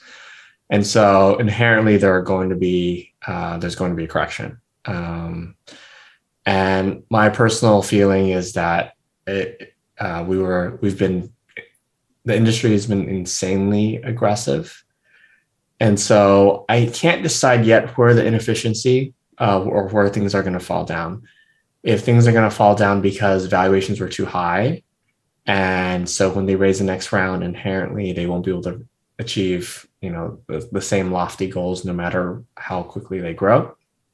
And so it's not a nice straight path in terms of valuation growth or if it's going to be a situation where there's just too much funding and too many companies so it's so inefficient. And so companies um, don't grow as uh, capital efficiently as they could have and thus they're not going to be worth as much. Or perhaps um, yeah and so there's going to be inefficiency there um, or and i think the third one is just sort of a combination of the two um, but also different enough to call it out which is just around sort of like high risk, high reward kind of ideas. And so what happens is, you know, we're obvi- we're of course in the in the flip side of high risk, high reward is also high loss. Um, and I think it's pretty safe to say that we've been in a high uh, risk scenario. And so there are likely going to be companies that still do incredibly well, um, even those even though people took on such high risk and so well that um, you know even at a billion dollar valuation and a hundred x revenue multiple to get that to that billion dollars, for instance, or you know the you know last year sometimes even more, um, where people are still going to do incredibly well uh, because the market's still growing, that kind of thing. But that's going to be uh, a smaller portion than the companies that um, do incredibly poorly. And my personal experience has been that when you take this high risk tightrope situation, you know, there is usually no safety net. Um, and so those companies, uh, like usually in security, most companies have a safety net. And even though the downside scenario, everyone's walks away okay. You know, like yeah, yeah. So we're actually going to get to that. That that's going to be my last question. Is around that point okay. actually. Okay, I'll, I'll pause. I'll pause. But yeah, I think yeah. there will be. I don't think there will be sixty public companies in security. Right, for instance, that's just not reasonable, not realistic. Um, I want there to be. Yeah, it means uh, if that if it does happen, that means the industry has exploded in growth, and we will all be better for it. Uh, but I think it's it's hard to say that's likely going to happen. Right. Yeah, and it's um and, kind of my final question here. You know, they were a couple days ago, earlier this week, uh, CB Insights came out with uh, with an article profiling 224 of the biggest, costliest startup failures of all time, and there's not a single cybersecurity company on that list. You know, so kind of the final point, the final question here is, why do you think? You know, I think it's like the general 80-20 rule in startup land is, that uh, 20% succeed and 80% fail. And it really feels like that's completely flipped in security. You know, like even being conservative, you know, that, that, uh, you know, maybe 20% fail. Maybe it's even less than that, it seems like. And by fail, I mean, you know, no, nobody acquires the IP like, like it's, you know, it's a, it's a total write off, like, like, uh, you know, I mean, we we see security companies um, sell for less than they raised, uh, but you know, more often than not, it seems like uh, seems like they're successful. So the question is, you know, what makes us more resilient? Yeah, I, and I don't know if it's going to continue. You know, like like you said, the like, you know, with this many unicorns, I'm not sure if that can all be absorbed. But what, why is security so resilient here in startup land versus other verticals? or, or is that just a bias from me covering the industry? And maybe that's not actually the case. Maybe i'm just not seeing all the failures. Yeah. Um, you know i think it's a lot more fun to talk about consumer failures um, or you know failures of companies are just much more understandable um, including like for instance theranos for example or WeWork even though those aren't consumer they're still fairly understandable businesses um, you know, cybersecurity has such a huge learning curve. means that if you want to cover cybersecurity, you have to cover cybersecurity. There's a lot to learn. Um, and so, what I think that means is uh, some of the failures in security don't actually come up in use. Um, and um, and so I think there's so there's an underreporting component to all that. Okay. The the second one, I think it also has to do with the industry as a whole. You know, I've been in security for quite a long time now, and I still remember when security was not popular or interesting, and it was a niche, and you know, like people thought that they were going to uh, people, you know, even in venture, they didn't want to specialize in security because they thought it would uh, not be a good long-term career path for them, for example. Um, meanwhile, at the same time, we decided to start a security only fund. So right. we we obviously bet the opposite direction, but uh, and obviously that's worked well. Um, and so what that means is there is also underfunding in security, in my opinion. And if it's underfunded, then it's also a lot easier. There's also a lot less of inefficiency. And um, it also means that companies will get out sooner um, as well. So, you know, there are businesses that were slowly growing to $10 million being sold for $100 million, you know, when the industry is underfunded. That same company would have raised $100 million in this market um, and then some, for example. And so the acquirer uh, in that scenario is not going to buy this business for $100 million.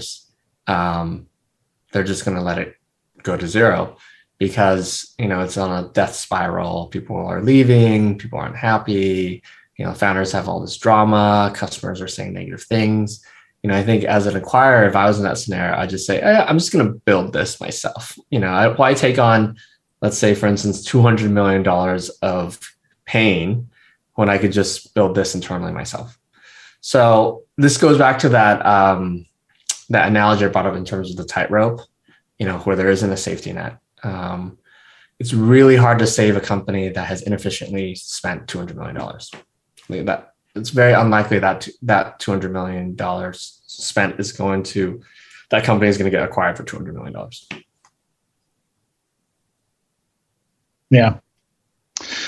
All right, uh, Will. This has been amazing. We appreciate you uh, being generous with your time and and coming to chat with us uh, about these new categories and and uh, state of the market and and all this stuff. Thank you. Of course, always happy to share. And these are all hypotheses. I could be wrong. I, in fact, I love being wrong.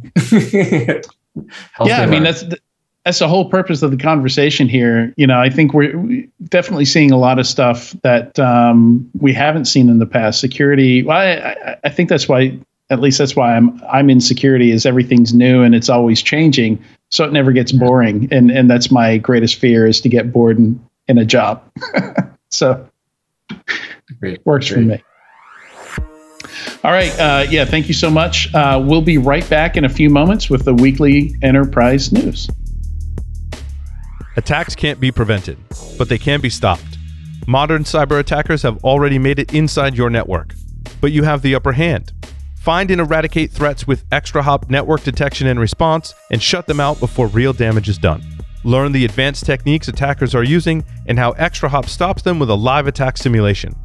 Register at securityweekly.com forward slash ExtraHop. That's extra H O P. Picture your team being able to map out the external attack surface as it grows and see the same attack vectors as a hacker does. Most tools out there do asset discovery, but stop there. Enter Detectify. It takes an inventory of exposed web assets and automates vulnerability testing for security misconfigurations, expiring subdomains, and risks in third party software. Here's the cool part they crowdsource payloads from leading ethical hackers. It finds bugs you actually want to fix and finds them in time. Start a free two week trial by visiting securityweekly.com forward slash detectify. Go hack yourself. Imagine this scenario. You're out of the office unexpectedly, and a colleague pings you because they need access to some system you have credentials for. Now, my listeners would never send passwords over email or Slack. But what about your coworkers? How many organizations out there are sending logins back and forth in plain text? Worse yet, how many just store all of their logins on a shared spreadsheet? Keeper Security's password management platform locks down logins, payment cards, and more in a patented zero knowledge encrypted vault. Sign up for a Keeper free trial today. Visit securityweekly.com forward slash keeper. Welcome back to Enterprise Security Weekly. Before we get to the announcements, we'd love to welcome our new sponsor, Exterro. Can your incident response technology collect from off network endpoints? Exterro FTK Enterprise can. Endpoints are no longer located in a physical office, and organizations need a comprehensive investigation tool that enables holistic data collection and review. With FTK Enterprise, you can also scan for IOCs and MISP indicators you can scan with Yara rules, and you can use integrations to trigger automatic endpoint collections. Visit securityweekly.com forward slash Exterro, that's E X T E R R O, for access to their white paper incident response for a remote world. All right, with that, a uh, few announcements here. Security Weekly listeners save $100 on your RSA conference full conference pass. RSA will be live in San Francisco June 6th through 9th, 2022. Security Weekly will be there delivering real time live coverage and interviewing some of the event's top speakers and sponsors. To register using our discount code, please visit securityweekly.com forward slash RSAC 2022 and use the code 52UCyber. That's 52, the letter U, Cyber. We hope to see you there. Also, don't miss any of your favorite Security Weekly content. You can visit securityweekly.com forward slash subscribe to subscribe to any of our podcast feeds and have all new episodes downloaded right to your phone. You can also join our mailing list, Discord server, and follow us on social media and our streaming platforms. And also, it really helps us out if you leave a review. Uh, if you are watching on YouTube, for example, if you uh, like or subscribe, uh, leave some comments, join our Discord server, and and uh, send us some uh, some comments there. Uh, we we check that out live as we go through each of these podcasts, and it's just great to hear back more from you. You know, the the podcast is kind of unidirectional sometimes, like we're shouting things into a microphone and and we hope people are listening and liking what we're doing but it's always great to get feedback uh, anything we can do better uh, anything we're not covering that you want us to cover you know giving us uh, you know telling us guests you'd like to see on the show all, all that would be great for us and, and really helps us make this this podcast better for you and now for the enterprise security weekly news you can go to securityweekly.com forward slash ESW 270 uh, to check out the news stories for today. Uh, we've got links to them. Uh, I usually spend a couple of hours going through each item and typing up uh, some thoughts on it, some basic uh, thoughts on each story. We don't always get to each story, so if you want to go check that out, you'll you'll every week you'll see a couple that that maybe we didn't have time to cover. And um, And yeah, actually, you know, I want to give a quick shout out to a couple of the sources that I use to gather these news. Uh, SecurityWeek.com does a great job of of covering new M and A deals. Uh, so does the Term Sheet newsletter, the Strictly VC newsletter, both great. And there's a new one I started following. A guy named Mike uh, over at Return on Security runs the Security Funded newsletter. Uh, and that that's a great one. Uh, every week he puts together stats on, uh, on, the security industry, uh, he he does a great job of categorizing everything. You know, kind of like how I put the stories in the order of fundraising. Uh, he puts it together there. Uh, Tyler, I think you'd love that newsletter. Yeah, no, I know Mike Privette very well. Actually, I've I've known him. Oh, you do. Started that newsletter. Yeah, he's a great guy, and his research is fantastic. I, am actually going to message him right now and let him know we we dropped another another uh, uh, promo for him. So I'm sure he'll be excited. Awesome. All right. Um, yeah, lots of funding today. How many funding items do we have? We've got 13 funding items. Um, so I'm going to go kind of in reverse here. Number 13 is a weird one. Thoma Bravo uh, tried to sell off Imprivata, but then the pandemic happened and they uh, they canceled that effort.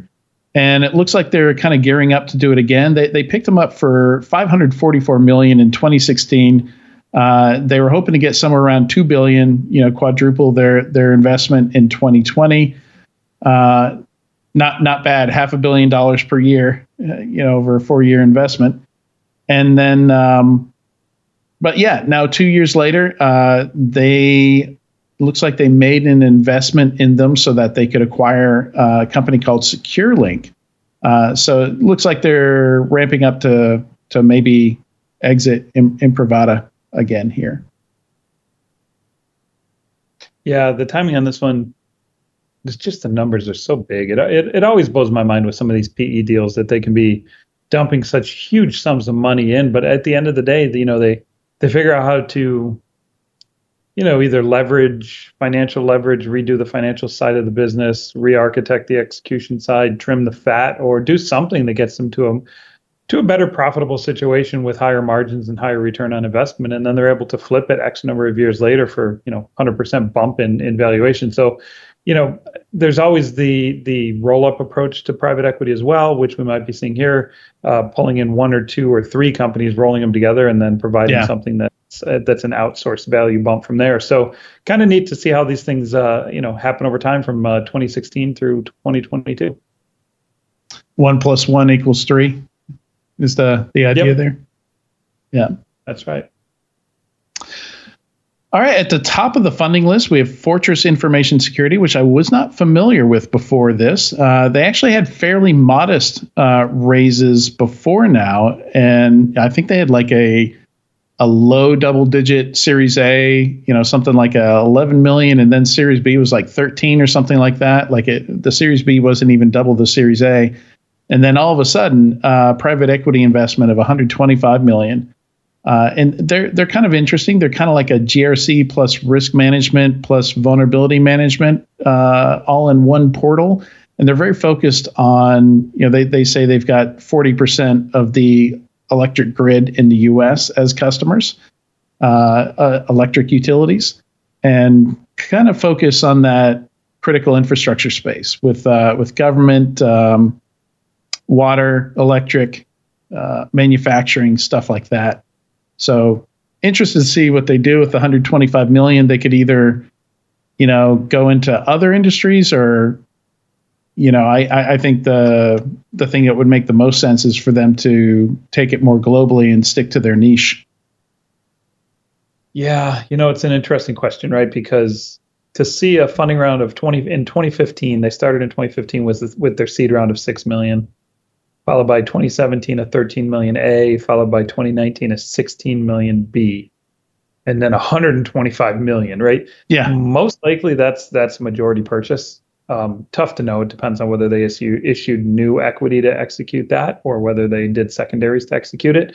Um, how much of that went into the pockets of the founders to liquidate the business and you know the the, the previous stockholders, or how much of that went to operating capital is always a question we won't know. Um, but you know the question is. Uh, are they going to be able to leverage 125 million dollar investment to to begin to capture some of this market? And then the second point I had when I read this article is did they catch a big raise, a big round by by pivoting or, or changing their messaging to supply chain attacks and just all of a sudden that's a hot button and they're able to get a multiple that was higher than they've traditionally gotten? I'm not sure. It's an interesting question.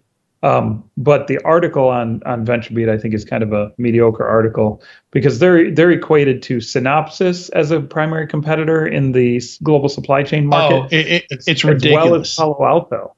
it's which doesn't make any ridiculous. It- yeah, yeah, I saw that, and um, immediately, you know, I'm I'm sorry, Venture Beat, but like like that that put you way down my list of uh, like when I'm including stories here. Often I see multiple outlets uh, will will cover a fundraise, you know, and, and like this is just so off the mark. You know Yeah. that now when I see Venture Beat, like if it's Venture Beat or somebody else, I go somebody else because it's just uh, I don't know. I mean, the other side of it is is is it's almost kind of funny, like how much they they don't understand the space. Because Synopsys it is first and This is foremost a like good a question, Sure. and I, I don't remember if we were talking about it last week or I was talking with somebody about it in a completely different forum. But it's the actually Tyler. I think we were talking offline about it uh, about how a lot of the market for SEO purposes to get in line with analysts they aggregate as many of these terms as they can Yeah. To be relevant to get Mhm. noticed, to get sales introductions, to get funding, to get whatever. And it looks almost like in this article, that's what the writer did was take, oh, they say they're in this space. Let's look for other companies in this space without actually Yeah. cross-checking to see if that's true. And that's a big problem in our industry in general, not just in VentureBeat. I know I just took a complete left turn. I'm Yeah. sorry. But um, in I- it's- it's- of- it's of good for you to have- here, maybe that's it. Yeah, it's good for you to back them up a little bit because, yeah, I mean, that's the whole reason all of us were analysts, like had jobs as analysts, in my opinion, is the security industry is really tough to understand. So we shouldn't hate too much on somebody from the outside that uh, gets gets the comps wrong, right? Yeah. It just it just might be completely confusing, and that's a result of the market and a number of mechanisms at work, all conspiring to make it worse in, in, in terms of confusion than it already is. Yeah, But hundred that's- percent agree with you. 100% agree with you. This could be a mistake of I don't understand the market, and anybody mm-hmm. that said supply chain anywhere, I'm just going to put into this as primary competitors, when which clearly they're not. Like if you know anything about Synopsys, Palo Alto, um, and the and this particular company, they're not direct competitors. But you're right, Katie, in the sense that we can also bring up the problem with marketing to SEO, meaning letting SEO yeah. drive how you want to market. What that can do, if you're not careful, is cause significant confusion in the market. So Palo Alto and Synopsys might have put out pieces about uh, this particular. Well, I know Synopsys did because they are closer, but Palo Alto definitely could have done a piece, you know, on supply chain because they wanted the SEO crunch. They wanted the hit that comes with that. They wanted the the brand uplift, and that results in market confusion. That's where you have to be, from a marketer's perspective, careful not to let SEO drive your positioning. And in in this author's defense here, I don't know this person, um, but the way that media works now and press works now, so relating it back to vendors trying to get some airspace, everything is rush, rush, rush, rush, rush. Maybe this person was under a tight deadline from someone else and it was a completely unrealistic deadline. Maybe it was to get his name out there. Who knows what the driving factor was? But it's I don't think we can necessarily pinpoint the author as, oh, you just did this horrible job. I think there are so many factors that go into it, and it's been coming for a long time that this kind of thing was bound to happen. Not just to him, I'm sure it happens to many. It's happened to me. I've miscategorized stuff, of course. I'm not the smartest person on earth, but um, there are so many market pressures that come together that cause something like this that said, this doesn't work at all, and this just this just helps to misinform the market. So every yeah. time something like this happens, it makes the confusion worse. Yeah, I mean, it's it's not hard to go to Synopsys's website and see that AppSec is basically a side hustle for them, and their main thing is semiconductor design or something. You know, I don't even understand their main well, business, but clearly yeah, the bulk of their revenue is is not from their security products. Right, and Palo Alto is the same way. But there's there's there's Synopsys side hustle is huge. Putting that in air quotes for those that are just listening to audio, it's huge um, in the sense that it's huge for a niche market called AppSec. Right, they're they're a major player in AppSec, but they're not a four billion dollar AppSec company or or supply chain company. Yeah. All right. Um, good conversation to have though, because it's um, yeah, it, it's tough to cover the market, you know, but you know, it, ha- having done a lot of writing, you know, about companies, you know, you got to do your due diligence before you hit that publish button.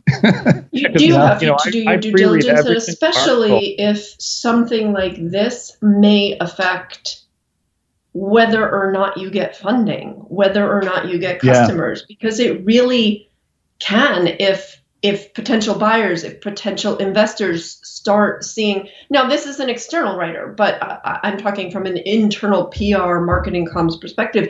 If you position your company wrong enough times, yeah, you're going to hurt yourself. And Will alluded to that as well in his comments earlier. Yeah, you know, we we at uh, Security Weekly at Enterprise Security Weekly, we have the highest journalistic integrity, and we pre-read every single one of these articles with a fine-tooth comb for hours before we get on the show. We never miss. Yeah, I, I redlined them on my reMarkable. They're all redlined here, every word.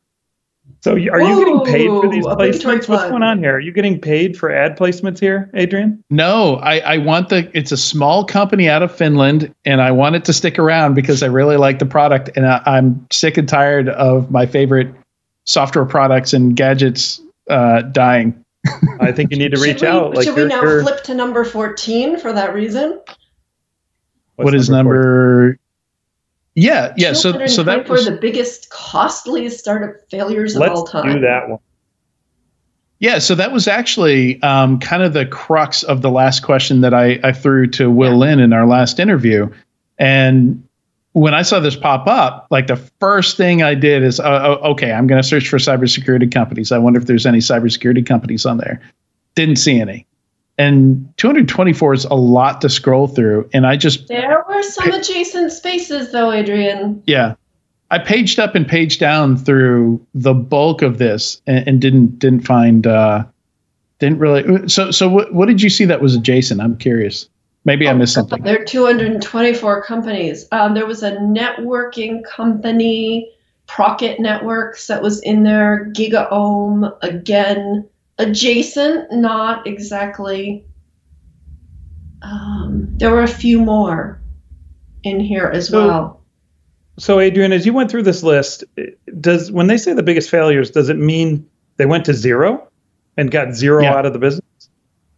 Uh, in yeah, I, I I think in in most of these they they just they closed up shop. Wow. Okay. Yeah, the, these of- were true true failures. That's a lot of burned burned money when you look at 275 million in 675 million in better place. Woo. Like Jaw Jawbone, maybe Jawbone sold um their IP off to somebody. You know, so Jawbone made like Bluetooth headsets and speakers and stuff Yeah, like that. Yep. um know like maybe so, like somebody like that you don't close up without selling off you know your your patent portfolio and you know ip and stuff like that i wouldn't think designs like there, there's a lot of ip that has value there i would think I remember so many of these. So sad. one of the largest one was Quibi was that um, vertical video uh, streaming platform Well, You it was remember that? launched literally at the beginning of lockdown, the COVID lockdowns. And so their whole idea was to shorten videos and news information into tiny sound bites because we're all so scattered and don't have much mm-hmm. time and thus little attention. And then all of a sudden, everybody had all this time and attention because they were all at home all the time. and it did not work It, no, no, and people had at all. hours and hours on hand. They weren't going anywhere, talking to anybody else because everybody was frightened out of their minds. People wanted to watch longer form stuff to keep them occupied. So it it it was terrible timing, man. That that's really a kick in the ass. Yeah, it's it's interesting. Like some of these stories, like there's some there's all kinds of interesting stories buried in here. Theranos is in here. Obviously, that's a ridiculously huge story, but but also like some of these end up with the founder going to jail. Um, Yeah, I a lot was of- just skimming- I was just skimming through them and seeing things like new, entirely new executive team brought in. Unfortunately, by the time they were brought in, uh, it, the financial things were too dire. We killed the whole company. Like, holy smokes! I mean, how how does it get there without any red flags? Obviously, there are red flags, but somebody's doing a good job at hiding them. ha- hands off uh, investors, maybe hands off board. I, I don't know. Yeah, good thing. Good thing there was governance on the board for these. One of my favorites uh, on here is Quirky. Quirky made some really cool products. So the idea was anybody could invent a product, and they basically send off their invention, their designs to Quirky, and Quirky will do all the like the formal de- blueprinting, manufacturing, marketing, retailing, all that stuff. And it's neat. You buy the product, and it's got like a bio of the inventor on on, on the back of the product you know and the inv- inventors were anybody from like teenagers to retired folks uh, really cool idea but y- you know it didn't work because this is all um, low quantity you know high profit margin manufacturing you know like like they couldn't they couldn't get the uh, the scale needed for this to be to be profitable which really made me sad i, I actually still use some of the products from uh, quirky. So this is this little cable holder thing here. Uh, this is quirky, Yeah, I remember It's- Quirky for sure.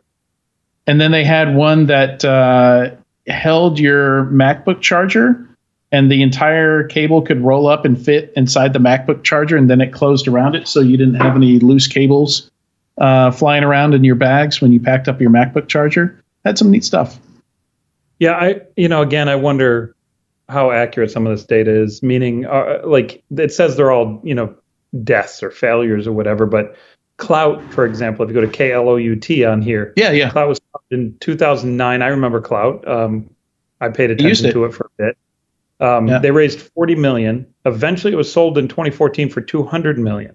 I'm, I'm not entirely sure how that is a failure, but you know it's on the failure list here. So some of them I'm not sure are failures in the sense that we we are talking like they go to zero and die. But there's definitely some Yeah, deaths I, too. I mean, if they had a successful exit and somebody else mismanaged it, yeah, that that's um, that's different than what I think we're, you know, sh- should really be on this list. Yeah. Um, but yeah, interesting list, and interesting that there are no uh, there there are no security companies on this list that I could find. No, there were there. Like I said, there were a couple adjacent spaces. I found two more: Asempra Technologies, private provider of real-time recovery management and continuous data protection. That's one here. And then this the Networks. So, so not necessarily squarely in cyber, but but at okay, least yeah, I see. Adjacent here. Yeah, I mean, yeah. not that I sure. think, you know, hey, let's put cyber companies on this list. Let's see them fail. Of course not. Um, but I think this is a nice uh, spread across industries, is what I'm saying. But it's interesting, you know. Um, Will Lin, he- like basically, he was saying uh, that some of this is underreported when security companies do set, fail. So I think that would be interesting to see somebody do to to actually do kind of a write up of of some of the security companies that did fail and why they failed. Um, God, I think But- excellent. Let's do it. yeah, you it's absolutely. Yeah, I've not seen anybody do it. I actually have some notes on that topic. You know, like Norse uh, is a very interesting case. Norse networks. Uh, everybody Okay. remembers them imploding like days before RSA 2016, I think it was, and their names are even printed on the lanyards. So everybody was walking around with seeing Norse's name everywhere. And there was this big news story. It basically said like you know the founders are locked out of the building and can't get in and they don't know why or something like that like it was very mysterious sounding and basically they brought in a whole new management team reincorporated the company under a different name and uh, last time i checked the company still existed and, and a lot of people like they, they assumed the company just died right there you know but it was a lot more complex than that in fact um, one of the original founders was still there, and not too long ago, like two years ago, uh, was granted a patent on the Pew Pew map on the on, on the Norse, uh, like the where the map of the globe, and you know it looks like war games. You know, there's there's uh, little missile bombs flying and stuff like that. Like uh, they received a patent on that. Nice.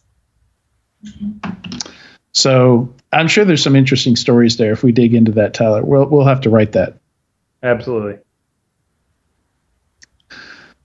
Oh, right. Um, you know, a lot of these aren't terribly interesting funding items. Threat Locker is kind of interesting. I'd never heard of Threat Locker. Uh, and, and I saw a note on there that 23,000 organizations are using their product. And I was thinking, who the heck are these guys? And how are they?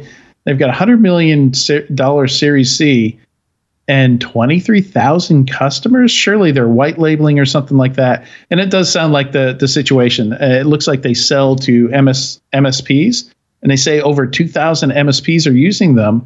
And basically, I found a story that said, um, I've actually got a quote here. ThreatLocker co-founder and CEO Danny Jenkins says his company experienced record sales growth in July in the wake of the Kaseya ransomware attack and is adding 60,000 new seats a month to its application whitelisting solution. Yeah, likely sold one or two MSSPs that then went and resold it to every single one of their customer. Yeah. So yeah, that that's uh, right place, right time, I guess. Crazy growth there. Uh, Obsidian, you know, we talked about that market, so I'm not going to touch on that too much. That's SaaS security or SSPM, as uh, Will Lin taught us a new acronym today. Uh, SaaS security posture management, and they've got uh, 90 million. That's a, I think that's a Series B. I want to say. I'm I'm not entirely sure. Uh, let's see. I think it's interesting. Blue Shift is doing SaaS as a service or XDR for small businesses. Be interested to see. Like that's always a challenging market to go after. you know, and generally it has to be a, sa- uh, a sales channel thing. You know, it has to be something where you're actually selling to MSPs or um, you know telcos or something like that. And in fact, one of the ones on this list that's selling to telcos was Surance.io, which is like cybersecurity insurance for consumers, which I thought was kind of interesting. That's number 11. 4 million series 4 million series A. Yeah, tiny uh, Israeli company. Looked If like you read the uh, article, if you read the article, they closed a 4 million series A funding round allowing Tech Mahindra to acquire 25% of the company at 4 million dollars. Wow. So 16 million dollar valuation. Yeah. Yeah, it, it's a weird one for sure. I mean, consumer, you know, maybe that's why. It's because it's consumer focused. And I'm not sure consumers want personal cyber insurance or, or particularly need it, but it's uh, it sounds like it, it would be part of you know bundle or rundle that you get from whoever provides you your cell phone or your internet service is what I'm guessing. Uh, Hmm. Kind of an addition to a LifeLock type of thing that Exactly. some people buy. Exactly. Yeah. Yep. Uh, let's see. So SEC is um, so so. This is uh, part part of the reason I included this article. Number fifteen is uh, I, I think they kind of read this wrong, or they're reading it this way on purpose, or, or, they're kind of reading into what they think is going to happen. But the title is the SEC is about to force CISOs into America's boardrooms. And what the actual proposal is, is that companies have to disclose how much cybersecurity experience is present at the board level. So maybe they're assuming that that's going to force, you know, because that would be embarrassing if they have no cybersecurity expertise. It's going to force boards to, you know, shove the CISOs in there or, you know, specifically go after. I, I think this would be a big boom to virtual CISO uh, services. Uh, just, That's just super to interesting. That's super interesting. because improve. Very rarely outside of cybersecurity companies do I see a ton of cybersecurity expertise on the board, like holding a board seat. You see Yeah. them frequently in the board meeting, you see them on the exec team, but you very rarely see like a CISO on the board itself. So uh, I think it's going to be very interesting to see how this has any impact, if it has any impact on, you know, general businesses. Like if you look up you know the boards of, of many of these high tech companies most of them aren't going to have any security expertise on that board Yeah, and, Well, uh, you know, um, if you look at, you know, look through the article a little bit when you have some time, they talk to one board member who is on the board of cybersecurity companies and also other boards. So it's that cross referencing kind of thing. It's not, you know, hey, I'm from I'm from the security world. It's more like, hey, I've sat on the board of the security company, so now I know a little bit about security. And that's a little dangerous. Well, and that's That's that's, what it is. That's what I was going to talk about. Is is how expertise is defined is not something they're going to do. So they, they actually threw out a few bullet points which uh, do get quoted in the article, and one of them is you know whether or not the directors obtained a certification or a degree in cybersecurity. You know, so somebody's going to come up with a, a board cyber certification that's like a 16 minute Facebook uh, quiz or something like that. yeah, I, c- I, can, I can see that being abused and Do you and, click uh, on a link from an unknown sender? No. Okay, you're on our board.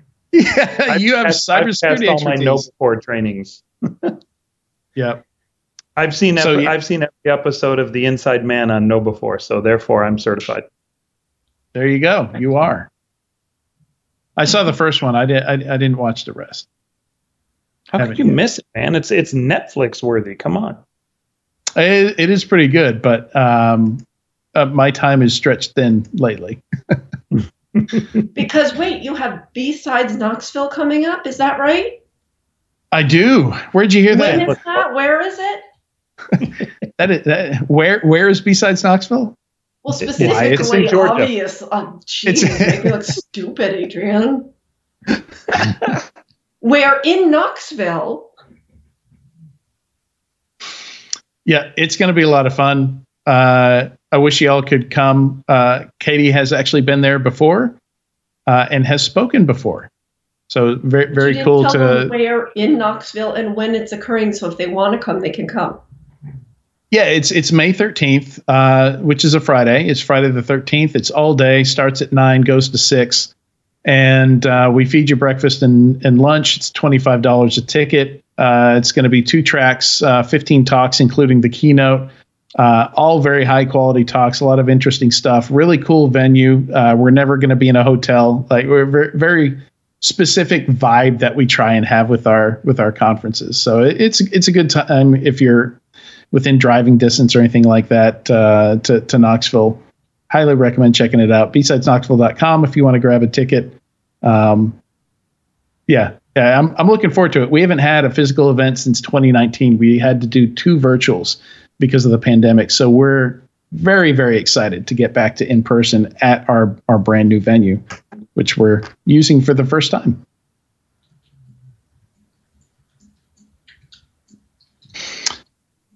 All right. Thank, thanks for that, Katie, for that for that subtle hint to yeah Mhm. to to uh, to plug BSides Knoxville. Um, let's see what else here. Um, Tyler, did um, you got a chance to listen to that uh, interview with Alfred uh, Huger? Do you want to talk about that for a moment? Yeah, yeah. I got about halfway through that interview before I got sidetracked for other uh, work type uh, type issues. But um, super interesting interview with Al Huger. For those of you that don't know Al, he comes from old school cybersecurity, way, way, way back in the day. He eventually created uh, Security Focus, I think was his.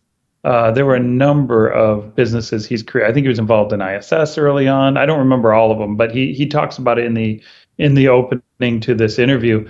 I highly recommend you listen to it. it he he is one of those guys that transcends from ideation entrepreneur security expert all the way up through like i can run a business i can run a business unit i know how to build businesses i know how to market businesses uh, it was just an amazing like true true straight talk and that's what they call it straight talk style interview um, of someone who I just have a lot of respect for. He recently left Cisco to go found another new company, and it's kind of freed him up to again not have to be limited by PR and what he can and can't say. And I highly recommend um, you know getting in there and listening to what he has to say about cybersecurity startups and other other technology building technology companies.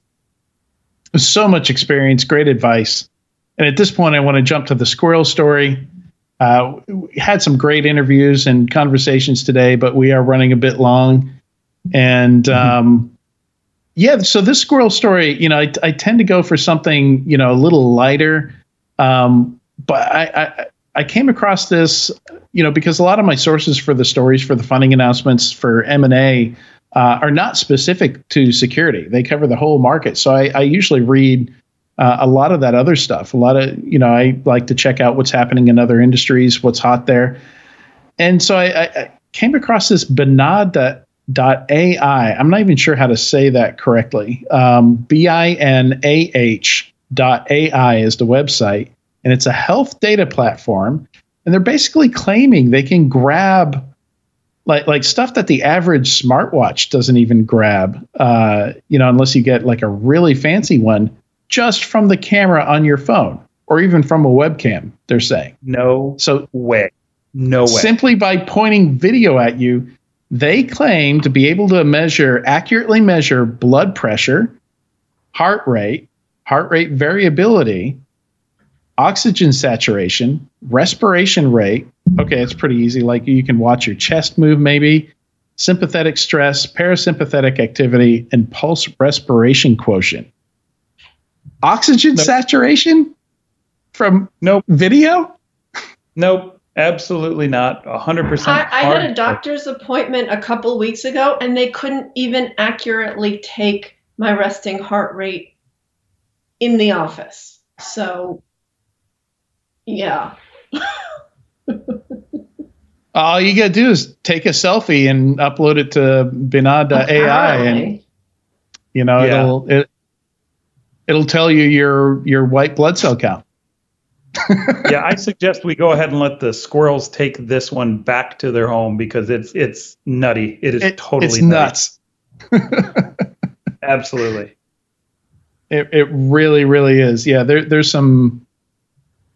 Yeah, it, they actually link to some research uh, in there. You know, so maybe they have academic research they can point to, but even that's that's not convincing me because a lot of that stuff like is at very experimental stages. Like I, I don't see being able to do that with general consumer devices that you just happen to be holding. I can't even do Windows Hello with any of the webcams that I own because you need a special webcam that has the like uh, you know throws infrared light or something like that because you know they don't want face you know tracking for that kind of stuff to to force you to have to turn on a light every time you want to log into something. You know, like if you had to have proper lighting every time you use Face ID, people would just stop using Face ID. So Yeah. like I, I can't even use my face to log in on any of the hardware I own with with Microsoft uh, Windows Hello, and, and they're saying they can tell me my oxygen saturation. I don't No buy way. it. Nope. Hard no. All right, and with that uh, with that hard nope, it's time to hard nope out of this podcast. Uh, thank you uh, for for those that made it through today. Today's a uh, an extra long one. I think we had a good time. We had a lot of fun. A lot of fun stuff to talk about. Uh, thanks, Tyler, uh, for joining us. Thanks, Katie. and a big thanks to everyone watching or listening to this week's episode. Sometimes you got to be watching a video to, you know, otherwise you're, you're you're not going to get some of those awkward, uh, wonderful silences we have on the show. But thanks to everybody for watching or listening to this week's episode of Enterprise Security Weekly. Have a great day.